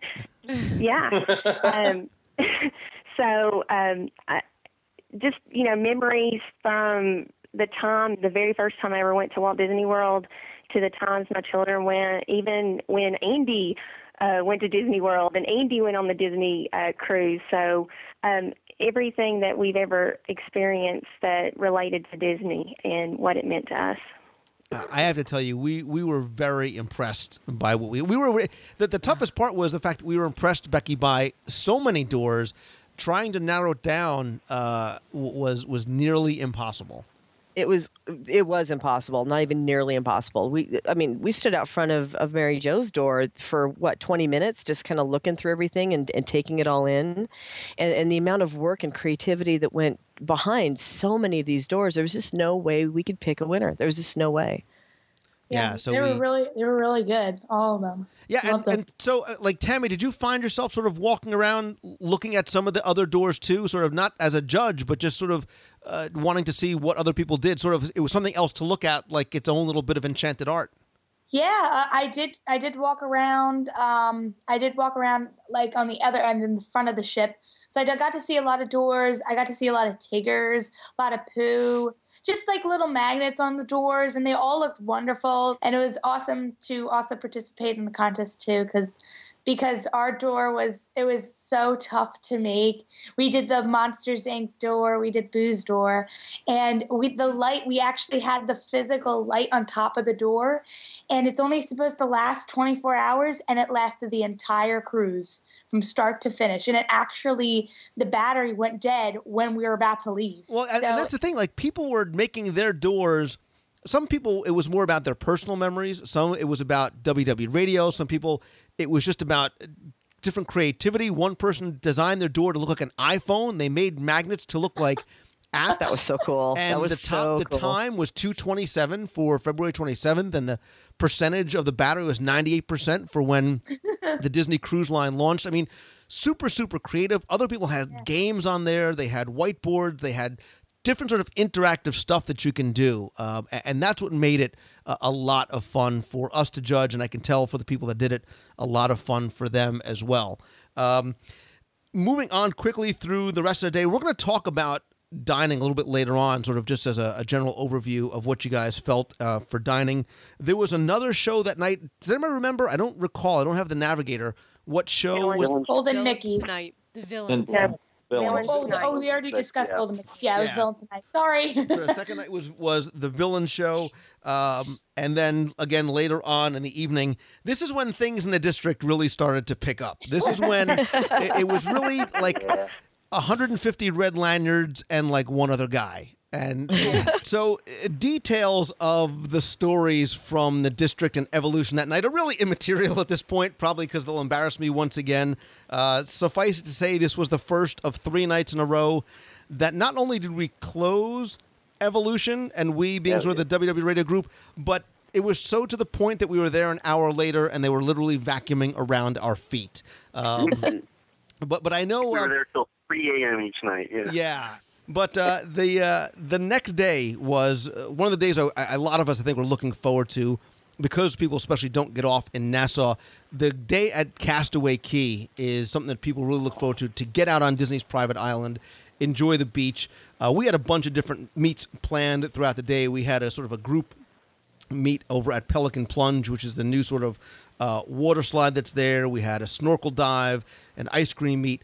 But the thing that I, I will always remember, and the thing that was just so cool was in the morning, we had pretty much almost everybody gather on the beach in front of the Disney Dream for a group photo. Uh, and to see so many people out there in their cruise t shirts and their red lanyards, and the guys from Disney getting up on the cherry picker so they can get us and the Disney Dream in the background uh, was just awesome. And that was one of the few pictures I purchased from Shutters because I wanted to make sure that I had that and could take that with me. And uh, I, I just thought that was awesome. Yeah, that was it was just fun to be a part of that, getting everybody on the beach. It was fun. We got out there. Everyone was so excited for the Castaway Cay, Key morning that everybody was excited about the photo and just walking around for a few minutes before the actual photo and talking to people who now everybody had kind of broke the ice and knew each other a little bit, had a little story to tell. And we had a, it was it was a lot of fun being part of that too. Darlene, what'd you think of Castaway Cay? Oh, um, I didn't picture it as big as it actually was. I was thinking like a small little island because everybody always says Disney has a small little island. Well, it's actually huge. um, I thought it was act- it was beautiful. Um, the greenery, the the sands were clean. The water was beautifully blue. Um, they had everything. If you if you couldn't find anything to do, that was basically your own fault. They had bike riding, they had snorkeling, they had uh, water bikes, they had parasailing, um, the Pelican Plunge. Uh, they had tons of food. Ice cream was delicious, um, and so many lounge chairs. We didn't have a problem finding a lounge chair. Everybody said you had to go and search for a lounge chair. We found lounge chairs no problem. Yeah, and and and that's the thing about Castaway Cay. You're right, is that you can do as much or as little as you want. I, I got to tell you that one of the um, you know the cruise was very hectic. There was a lot of running around. Becky can certainly attest. She's still recovering from uh, just how exhausting the cruise was. But I have to tell you that one of the things that I enjoyed the most was sort of our, our snorkel dive. Um, a small group of us had gotten together, rented snorkeling equipment, and went out to the beach to do a snorkel dive. And what Disney does is they have a number of buoys set up, uh, sort of at different distances out, where you can find little sunken remnants of uh, boats and ships. Uh, there's a Mickey statue out there. There's a 20,000 Leagues Under the Sea sub. And just sort of, you know, going out there with a bunch of guys and, and standing on the 20,000 Leagues sub, sort of bring it back to sort of old school Walt Disney World. Um, I, I know Tony and Scott, you guys were there. Um, that for me was one of the things that, that was a highlight of the cruise for me. A simple thing like the snorkel meet. Yeah, it was just a real special time. A bunch of us guys out there, just a bunch of friends, just snorkeling out there, joking around, and and, and tons of fish. You know, in the in the boats down there. It was quite amazing. What did you think, Tony? Yeah, it was. To seeing the sub was a blast. Lou and I, luckily, it wasn't too far beneath the the surface, but you know, we had the light, the neck vests on, and we blew some air in there to help you float. So at first, Lou and I are trying to dive down to see this, to see the, to look in the portholes, and we're struggling and we're fighting. And before we realize we have inflatable vests around our neck, we're so excited that we're fighting for five or ten minutes to try to dive. So we let the air out, but it was just fun because we would go down, look in the porthole, look at each other, go up to the surface, and be like, "We could have rode this when we were kids." We're right back down ten feet. I'm sure we did. Here, come up and lose. Like, isn't this awesome? We go right back down to the bottom. We did that for 15 minutes, you know, until we were completely out of breath. But it was uh, it was fun. It was it's it, that was probably one of the highlights of the entire cruise for me as well. Yeah, it, it was for me until I realized how far shore really was on the way back, how far the Cookie's Too barbecue was, and me with my little legs trying to flap my little fins and get back was very difficult. Yeah. We're, we're kicking and and you know you got your head down, you're breathing. All of a sudden I look up and Lou's got his head up. He goes, "I think we're in a riptide. I think we're in a riptide. we're being sucked out to sea. miles away. They're moving. The, the shore is moving. We're caught in a riptide." It was just and Jonathan Grant's screaming. He's flopping around there. It was it was. We laughed the whole way out and the whole way back. Speaking about that cookies restaurant, that had really good food, and they had free ice cream there again as well. So it was it was delicious. So I was What do you like surprised there was any food left because if anybody happened to watch the 24 hour live show, uh, you may remember Steve Drew who ate a kitchen sink by himself in 17 minutes. Yeah. I got online mistakenly behind him when he I was with ordered three cheeseburgers, one of them being a double four. cheeseburger. No, four cheeseburgers. Oh. are you serious? What was it again? He had Four four cheeseburgers. One of them was a double, two hot dogs, like a whole chicken, and like couscous. One drink. Couscous. and a diet Wow. tan. and a fresco. a fresco. By the time I had taken my second bite of my first hamburger, Steve Drew had finished three of his hamburgers. Wow. Uh, My my- goodness. yeah. I The thought uh, two trays was enough for me. He's like my Yoda. I love him. Yeah. Yeah. I was gonna say he's more like a Jabba the Hutt, but I, I didn't want to. But the thing about uh, Castaway Cay was that it just seemed to go so fast. You know, Castaway Cay seemed to go so fast. We were there um, until Becky. What time are you normally there? The, the boat I think departs at five. They want you on board At maybe four? Four. At like Yeah. 4.30, 4.45, Yeah, 5 o'clock like that. departure. Yeah, that's why I like the, the Disney cruises that sort of are the double dip, the two day, the five day cruises that are two days at Castaway Cay are my favorite because I don't get off in Nassau, and there's you know I, I sort of like that downtime, however you want to spend it on Castaway Cay. hmm Yeah, I I really like the tram rides. Oh, go ahead. Oh, I was just going to say, I enjoyed hanging out with Lori and her husband and just kind of chilling out and watching our kids go over to the Pelican Plunge, which is like this platform that has these two awesome slides on it, and just watching them laugh and carry on and just swim back and forth. And then Kim Knight uh, took me over to her private cabana, which was so cool, and I just happened to see that Becky had one as well. So like, oh, this is how the other side lives. Well, wait, wait, let me go back to your to your watching the Pelican kids Plunge? the watching the kids meet. That was more. I think Tony described it as the Desperate Housewives cocktail meet. Because Wait, yeah, did that anybody? something.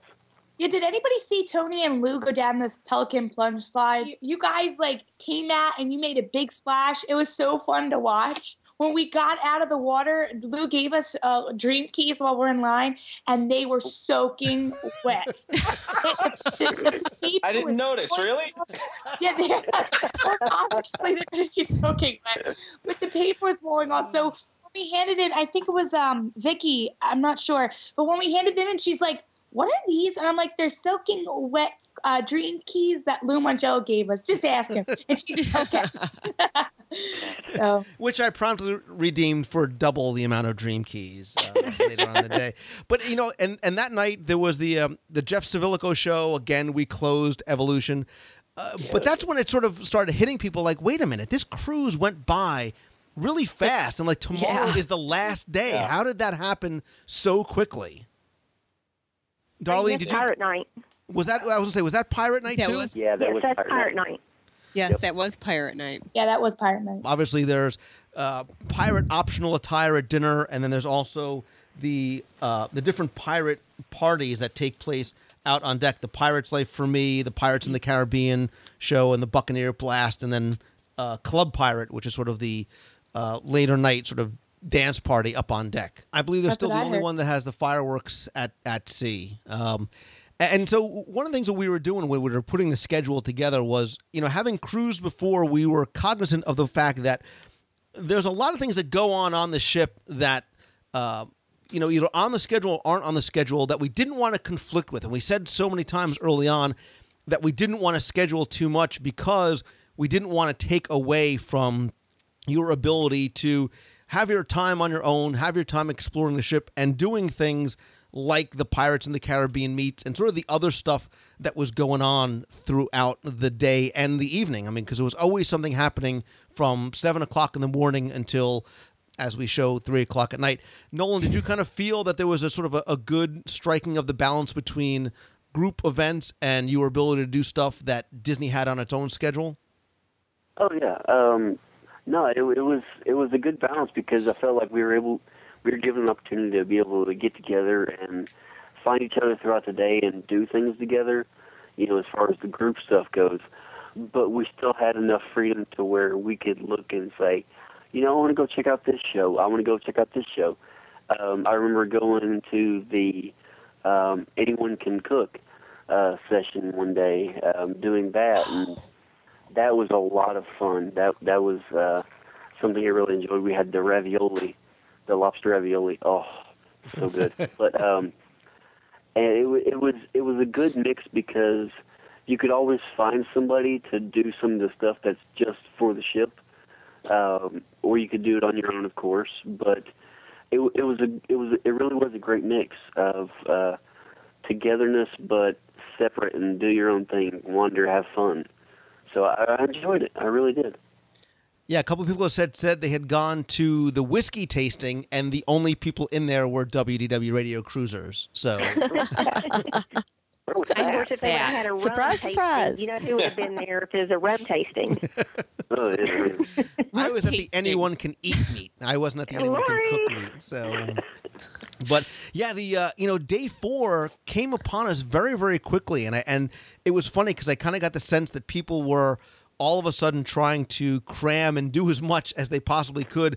Uh, I had scheduled a, a 9:30 meet, sort of it was a, a throwaway thing. I thought uh, over at the Cove Cafe to grab a cup of coffee.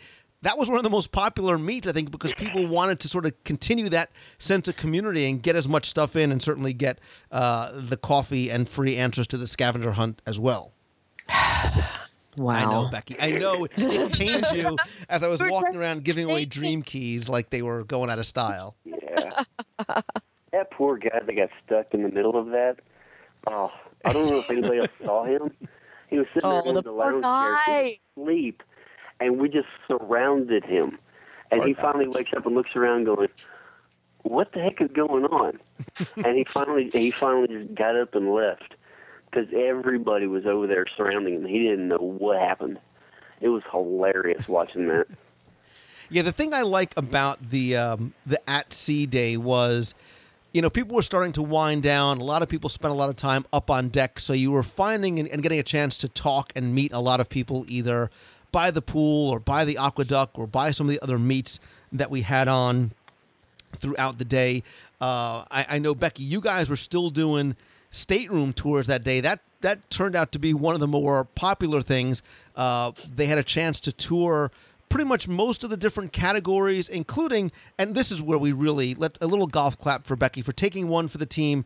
They were able to tour your suite in the Roy Disney suite as well. Gorgeous. Yay. Beautiful, sweet. Yeah, we sh- we'll have a pity party for you there next time. Where's the I need to violin? win the lottery. I mean, come on, somebody had to take the bullet. Really? You know, mm-hmm. I you think hard anybody, is- I think anybody on this call would have taken that bullet for you. Just so you know. I appreciate that you did it, Becky. It was Yes. great to be able to share. I mean, uh, not just you know, there, there were several people, including Lou Mongello, giving up his one bedroom suite to show people the the different types of staterooms that, that were on board, so that those who didn't book a uh, an inside with the virtual porthole actually got the ability to see it, and then of course being able to share the suites and, and to show off the the Roy suite was really really fun. It, it was great to be able to, especially with so many people on board, to be able to open it up. So you know, kudos to those who gave up their um, their staterooms to to show it off to others. I thought that was really cool. If I could say one thing, Becky, when you were doing, I I think it might have been earlier in the trip though, you were using Lou's room for the tour, and Lou and I are way up on the top, and his his uh, wave phone went off. We're about to get on the AquaDuck, and he, you needed his room key. I think it was, wasn't it? yes, yes. We go, we come. Lou goes sliding down. I come down with Scott. We get off. There's Becky, all dressed up. She's ready to do her stateroom tour. She has her nice MEI shirt on, her a pair of khakis.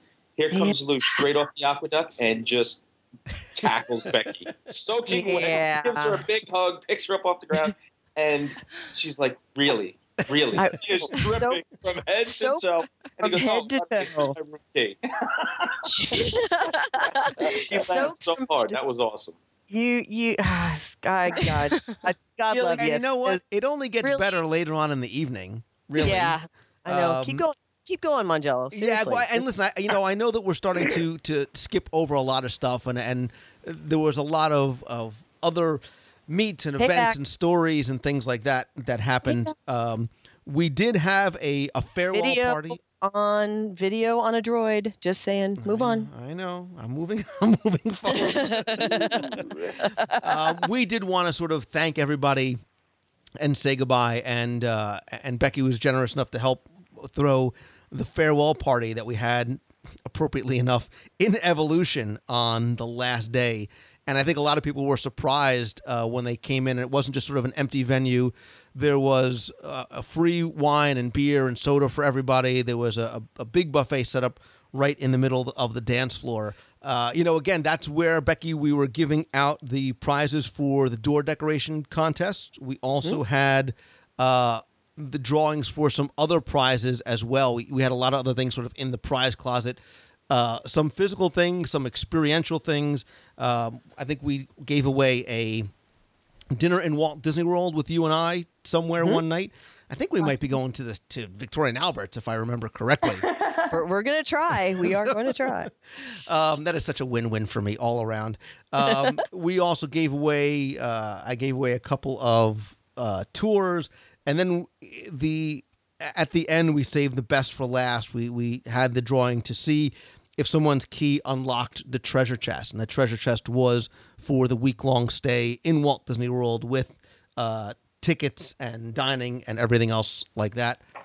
And uh, Becky, I know for you and I, and I- think for everybody else who was there, uh, as surprising as the engagement was, as surprising as the roast was, I think the most surprising and one of the most, and look, to make me speechless is very difficult, but one of the moments that made me speechless and a lot of other spe- people speechless for uh, a, on the ship um, happened here because we Yeah. drew the winner. Um, we drew a winner. His name was Mike.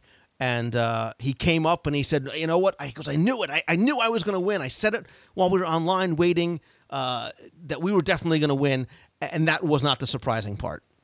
No, and it, it totally blew me away. Totally blew me away. I s- speechless and tears and just the the sheer generosity from this man was incredible.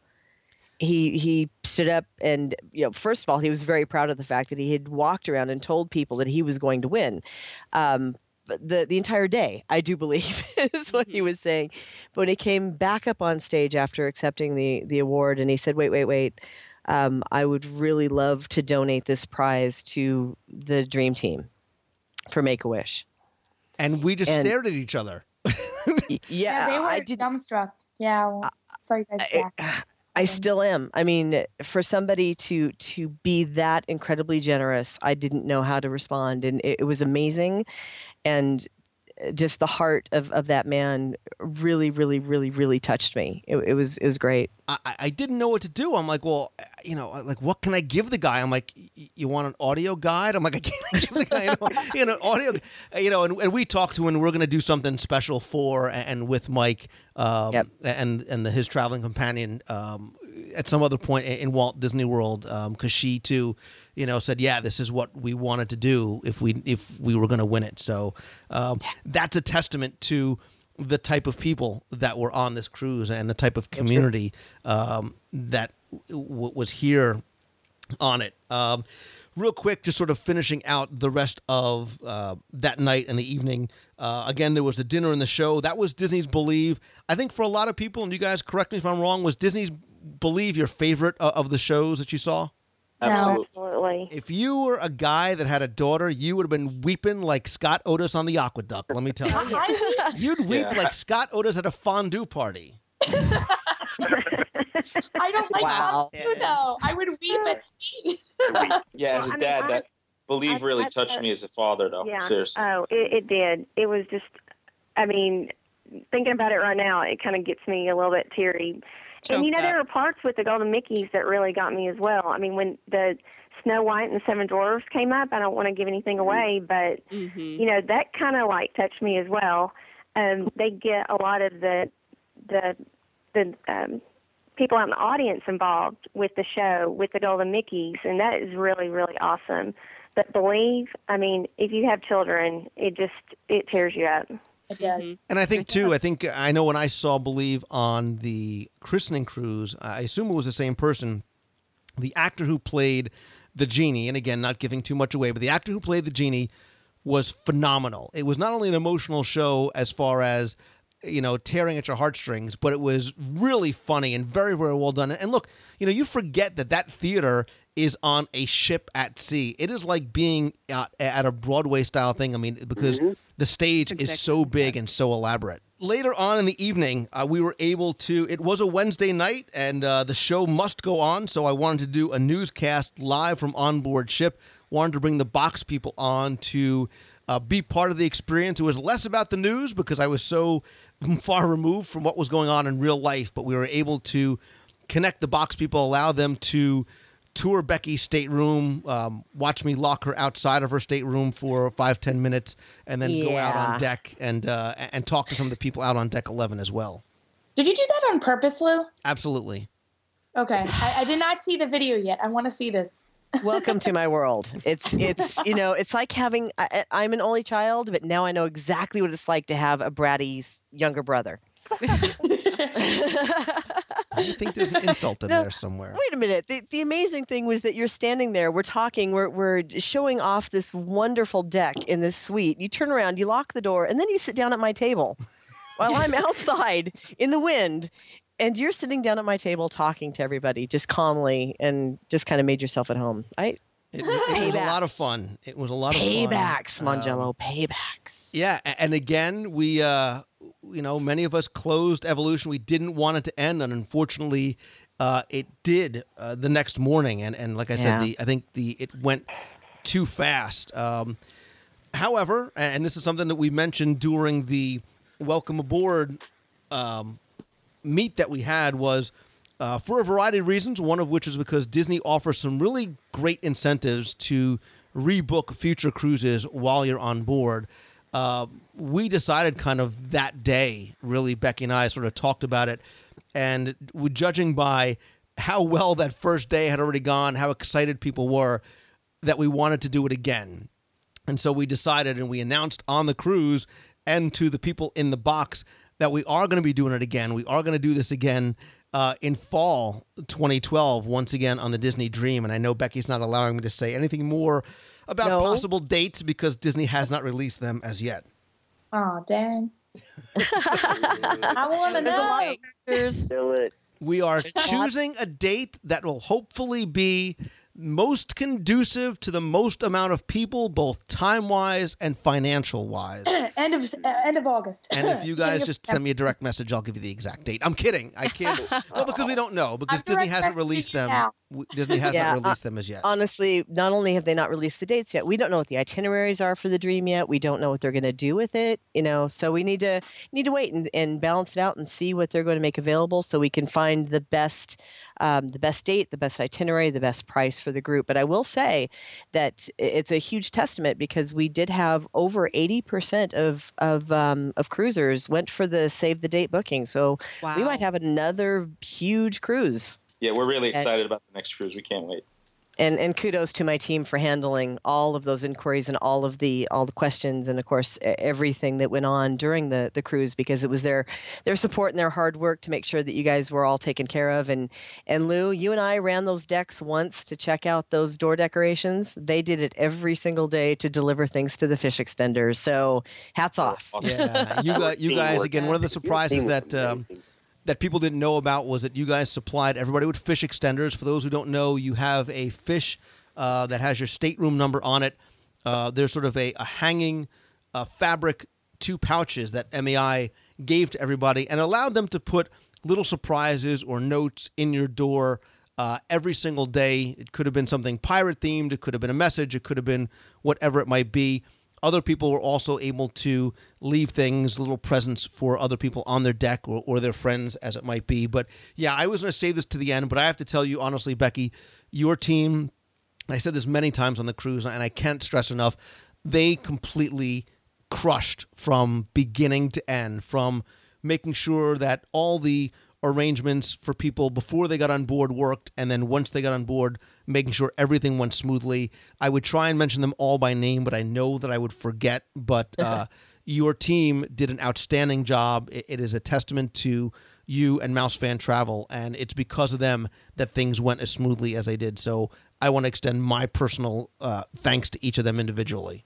Well, thank you very much, and I, I appreciate that. I will tell you one thing that we we enjoyed so much was being with all of you, because we had an opportunity um, that, that's pretty rare for us. We don't get that opportunity to uh, to travel with our clients, and to be able to meet everybody in person and to have fun and to shut down evolution and to be there if there's issues. It, it was wonderful for us. So thank you for the opportunity. Yeah, and, and you know what happened with this recap is exactly what I had expected to, which was we wanted to talk about so many different things that were going on that we didn't get a chance to to talk about. You know each of the different restaurants and oh. the food and the decor and what we liked most and and you know some of the different aspects of the ship that we did enjoy. But I did want to ask you guys just real quick because we did do a, a Disney Dream recap show, but I wanted to get your opinions specifically about the dining. Where there was a dining rotation, we went from Animator's Palate to Enchanted Garden to two nights at Royal Palace. I'll go through each of you guys individually real quick. Tell me which of those you preferred, why, whether it is decor, show, food, atmosphere, um, and maybe even a little bit at the service. Uh, we'll kind of just go top of list to bottom. Tony?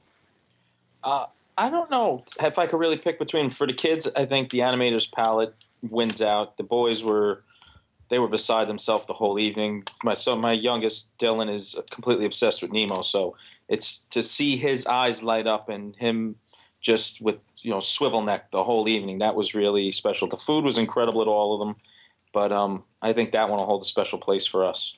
Mary Jo, what about you? I thought the food was the best at the Enchanted Garden. For what I ordered on that one, it was perfect. It was just awesome. I remember I had the ahi tuna with the avocado for my appetizer and caramelized sea scallops for my um, main course, and those were just, you know, very memorable. Stop, you're making me hungry. Scott Otis, if, if you say Flo's V8 Cafe, that's fine. No, uh, actually, my favorite was the Enchanted Garden. I, I really loved it, just the theme, uh, theme of that place, uh, based on the Ver- Gardens of Versailles. Rumi Nolan?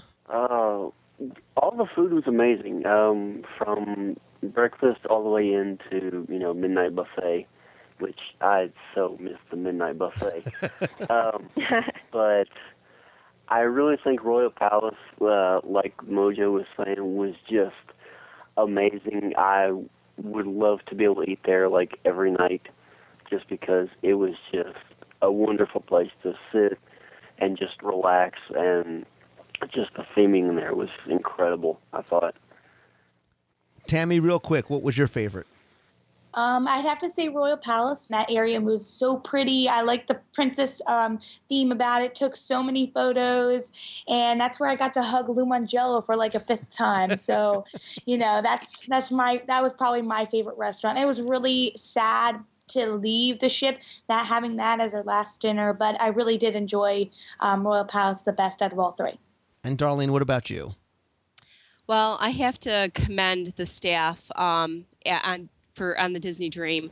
Um, my husband has allergies to food um, that give him headaches, and from the moment we stepped into Animator's Palate, um, we were greeted by our head server Fitz, who stepped in and said, We're going to take care of everything for you and make sure your food is exactly how you need it. Not 10 minutes later, Chef Matthew walked out to our table, and our table was just blown away. They talked to him, they worked with him. All of his food, Chef Matthew wanted to make breakfast, lunch, dinner, didn't want to meet in anywhere or anything other than what he made him because he knew his diet. And my husband said, he goes, he's never had service like that. He felt funny asking for like certain things, but they made sure they talked him into things that he did not know. And I have to say that I think Royal Palace was one of our favorites, especially the last night, because Pirate Night Chef Matthew came out and said, Keith, I know you've been having an issue with the desserts and stuff and not ordering any. He goes, but he goes, I'm going to make you a vanilla one because everybody else at your table, you're going to have something chocolate. Had no clue what it was going to be. We come down to that last night of dinner, and dinner was delicious. Every single meal we ate, we loved. I had sea bass, I had um, steak, phenomenal. And that last night, Chef Matthew comes out and he goes, I'm bringing you guys, Keith, you're going to have a vanilla souffle with an alcohol free creme brulee. And he goes, Everybody else, you're getting Palo's chocolate souffle. Mm. my my mouth dropped to the floor. I wanted that so bad, that souffle, but we were like, no, we want to try all the other restaurants.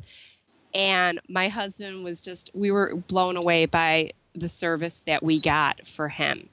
Um, it's kudos to Disney for putting the staff together because the food was great and my husband did phenomenal on this vacation. Well, and I think that you know even beyond the the dining, I, I think you make a good point that I, stressed when we did our first recap on the Dream. It's it's that ability to bring that Disney difference beyond the theme park experience. I didn't know if they could do it the first time I went on a Disney cruise. I think that they have certainly done it uh, even more so here on the Disney Dream, and I, I too found uh, the service very good, especially since remember too, it was a sort of very early on in, in the Disney Dream cruising. The uh, the staff was relatively new, but I think that they did an exceptional job, especially dealing with some people, Tony Caggiano, that had five and six appetizers at a time. Yeah. well, Well- Drew ordered the whole menu.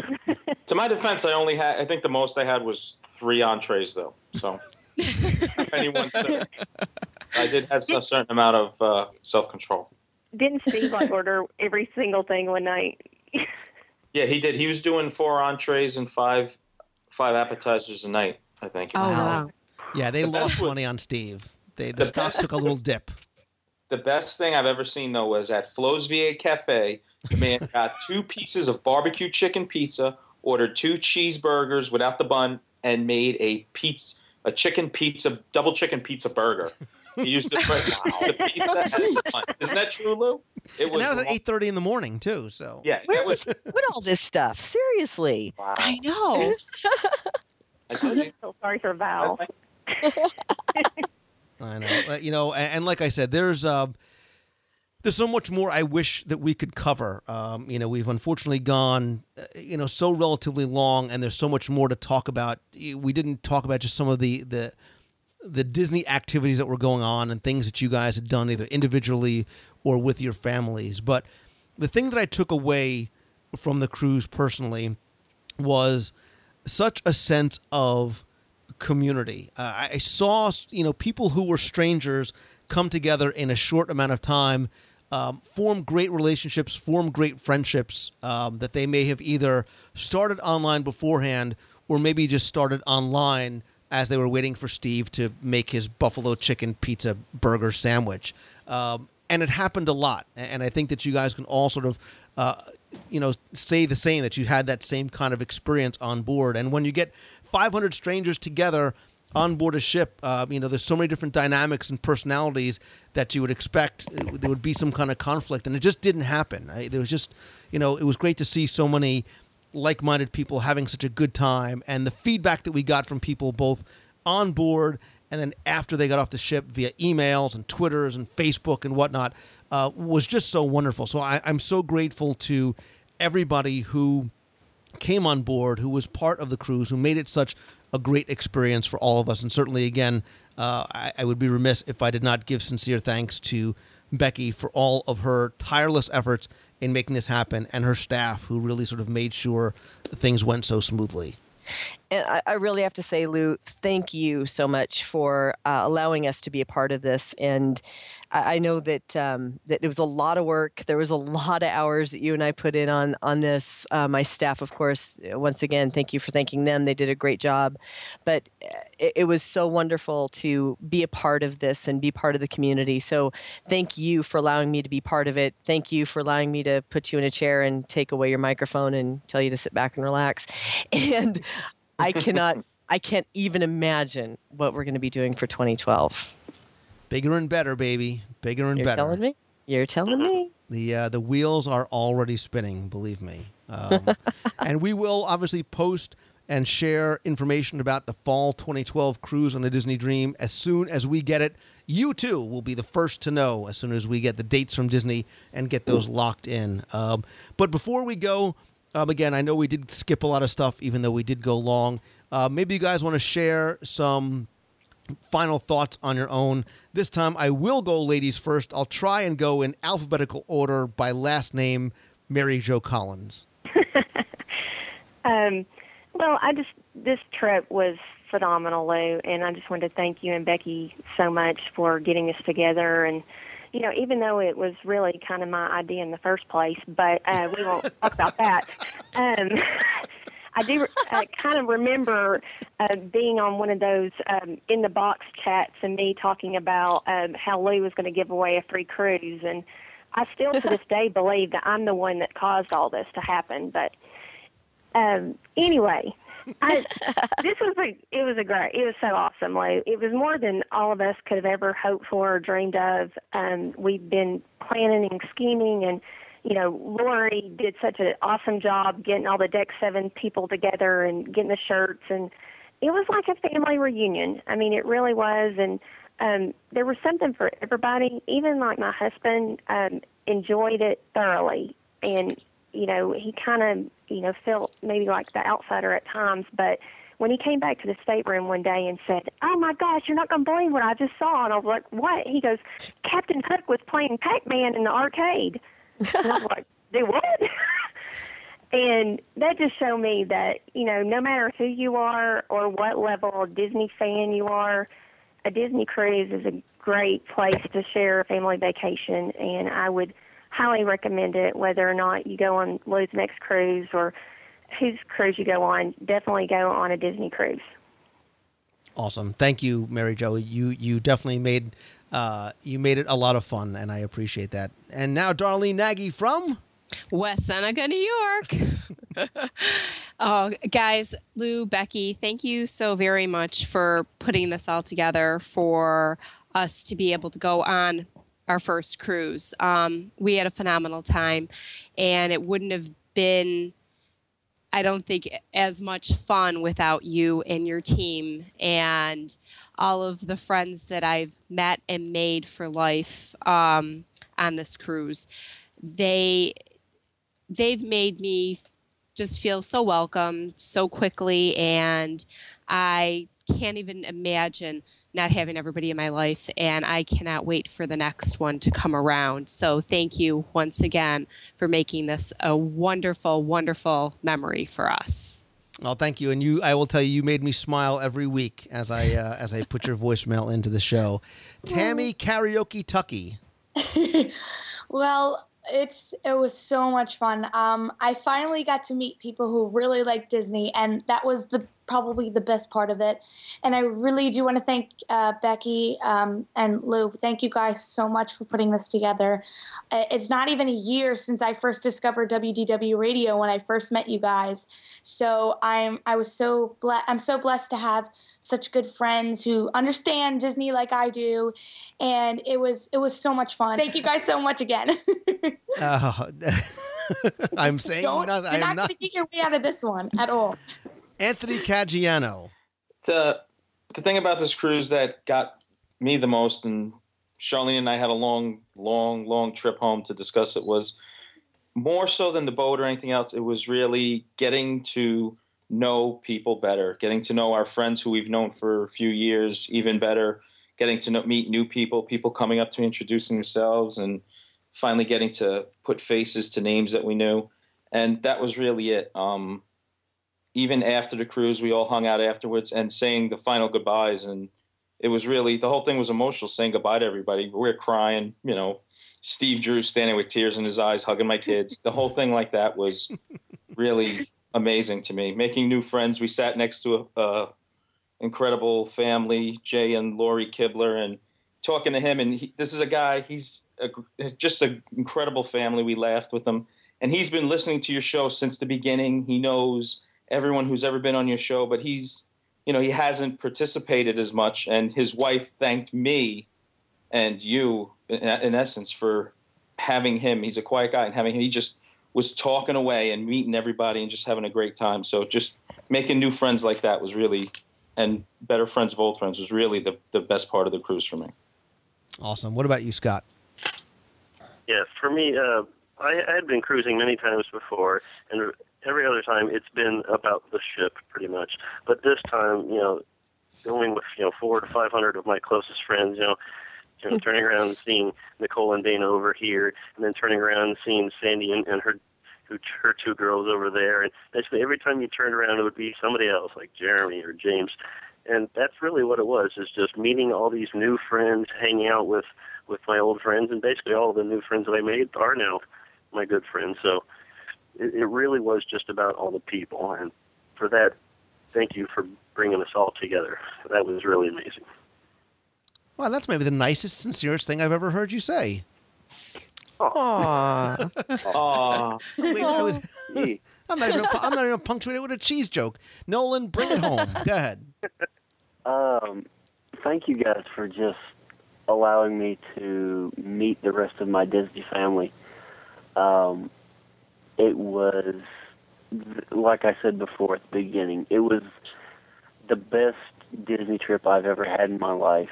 Um, and I can't thank you guys enough for that. The the memories that I'm going to take away from this are just going to stick with me uh, forever, and it was uh, it was something that's going to carry me for a very very long time. Um, and I will be uh, putting my pennies together in my in my basket uh, to uh, to go on 2012. Um, thank you guys so much, and then thank you to the people that I hung out with on the ship and in the parks and everything. It was just the best time I've ever had in my life with involved with Disney. Thank you just so much. Ms. Becky Mankin, I, I will give you the final word almost. Oh, it was all about the people. I mean, I've I've been blessed enough to be able to um, to go on several cruise lines and cruise ships and and be able to travel a lot, but there's nothing like traveling with friends. And when we took on this undertaking, it, was like I said before, it was a huge, huge piece of work. But man, it was so worth every single minute of it, even being locked out on the patio. And um, just having the opportunity to to enjoy this with so many great people you know thank you. Thank you guys for coming along. And lou thank you for for letting me be part of it and, and creating this this dream with you. It um it was really magical for me. I don't know how to um, to match anything that you guys said without sounding completely redundant, uh, because it is all about my thanking not just the seven or twelve of you that are here, but everybody else who came on board. Um, you made for me personally an experience that is one of the true highlights of anything I've done, not just Disney related, but just uh, looking back, a, memory I will take with me, like you guys said, uh, forever. I I look forward to doing it again, and I, I am consider myself truly blessed to be able to share my passion with you guys and do what I do and and have these kind of things. And because of the friendship that you have all extended to me, uh, I am forever grateful. And uh, I think the cruise is exactly what the logo promised. It was sort of that happiest cruise that ever sailed, and uh, I am I'm so thankful for the fact that you all left the ship feeling the same way. So, uh, to Tony, Mary, Joe, Scott, Nolan, Tammy, Darlene, Becky, my wife who is sleeping upstairs somewhere, and uh, everybody else who is part of the WDW Radio family. Um, thanks for joining me tonight. Thanks for joining me on the cruise, and thanks for listening for two plus hours to our uh, to our recap. And uh, I hope to see you guys again in 2012. Oh, agreed. Totally Looking agreed. forward to it. Yes. More magical things to happen. More story time with Mojo next time. A lot of fun with Darlene. maybe olga could Karaoke time with Tammy. maybe olga can finally show up Maybe Uh, she I want Olga to come. Oh my Get goodness. to work, Becky. i'm on it Yeah. i'm on it Food for Steve next time.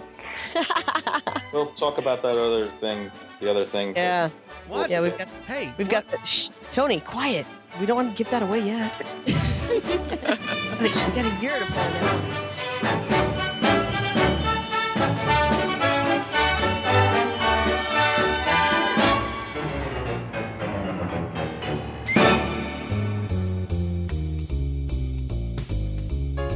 That's going to do it for this week's show. Thanks so much for taking the time and tuning in this and every week. Thanks again to all my guests and, of course, everybody who joined us on the WDW Radio Cruise.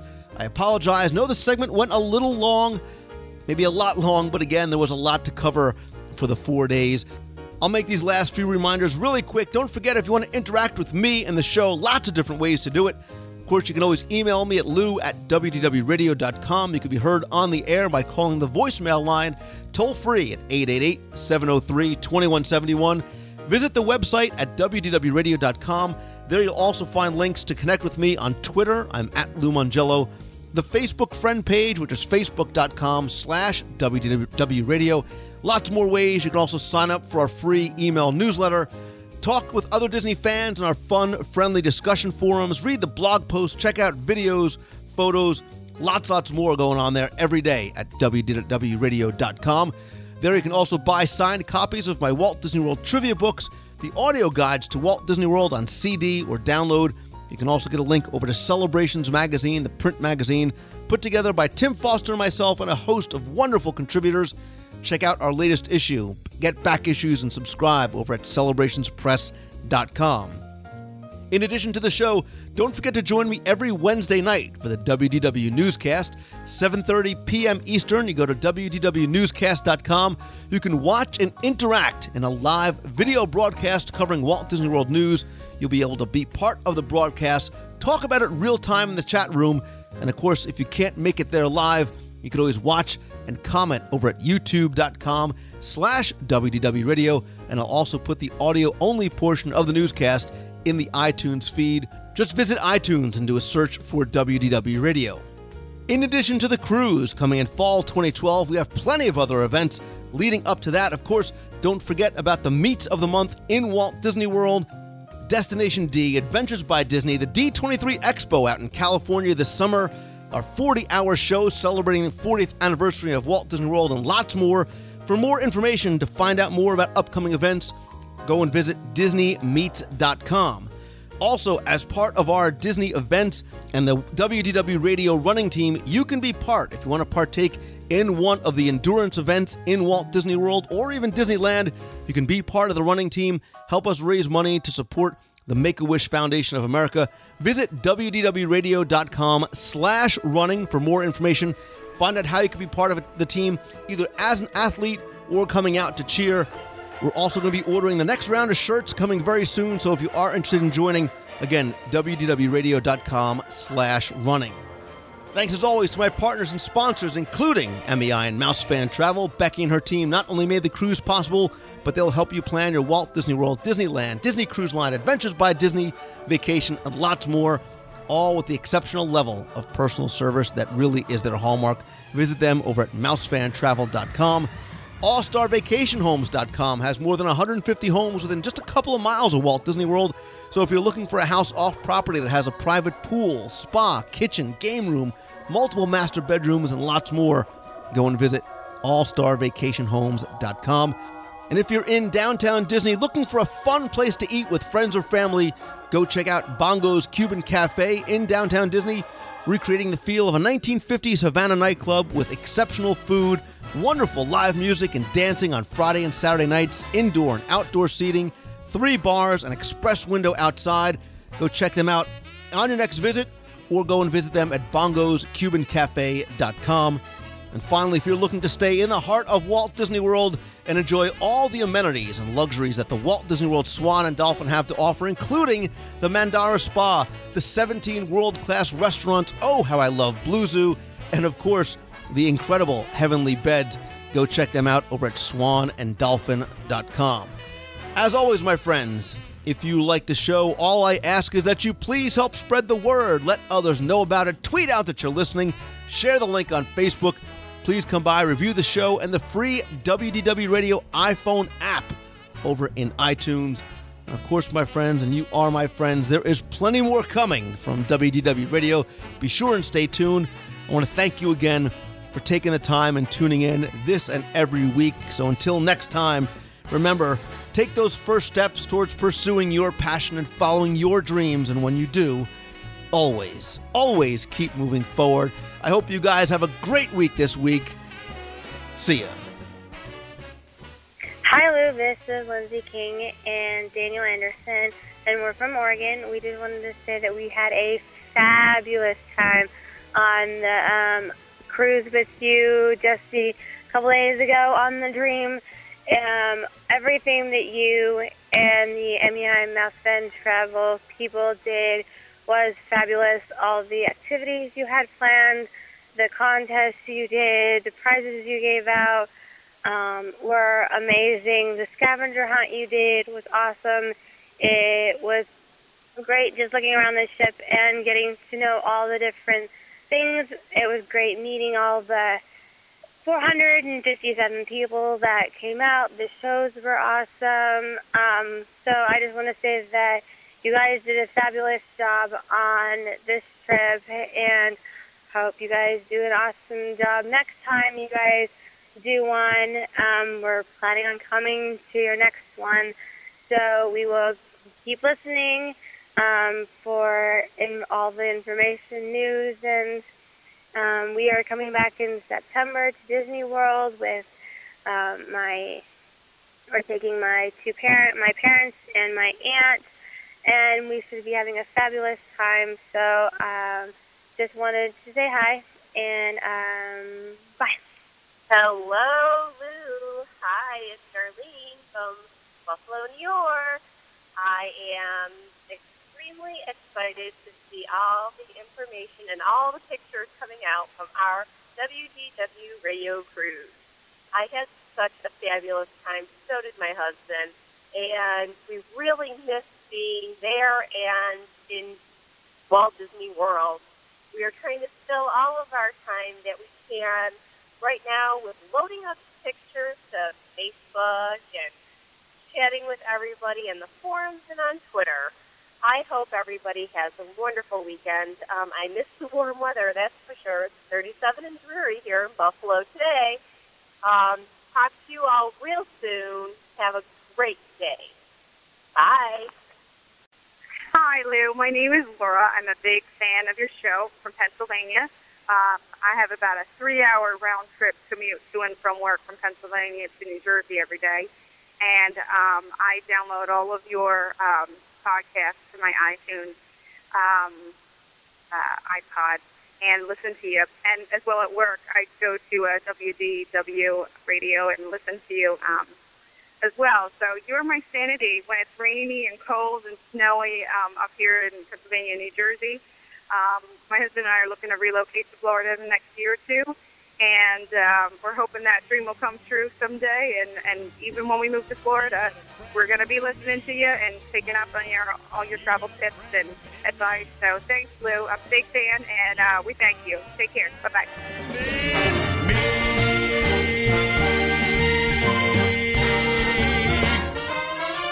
Yeah!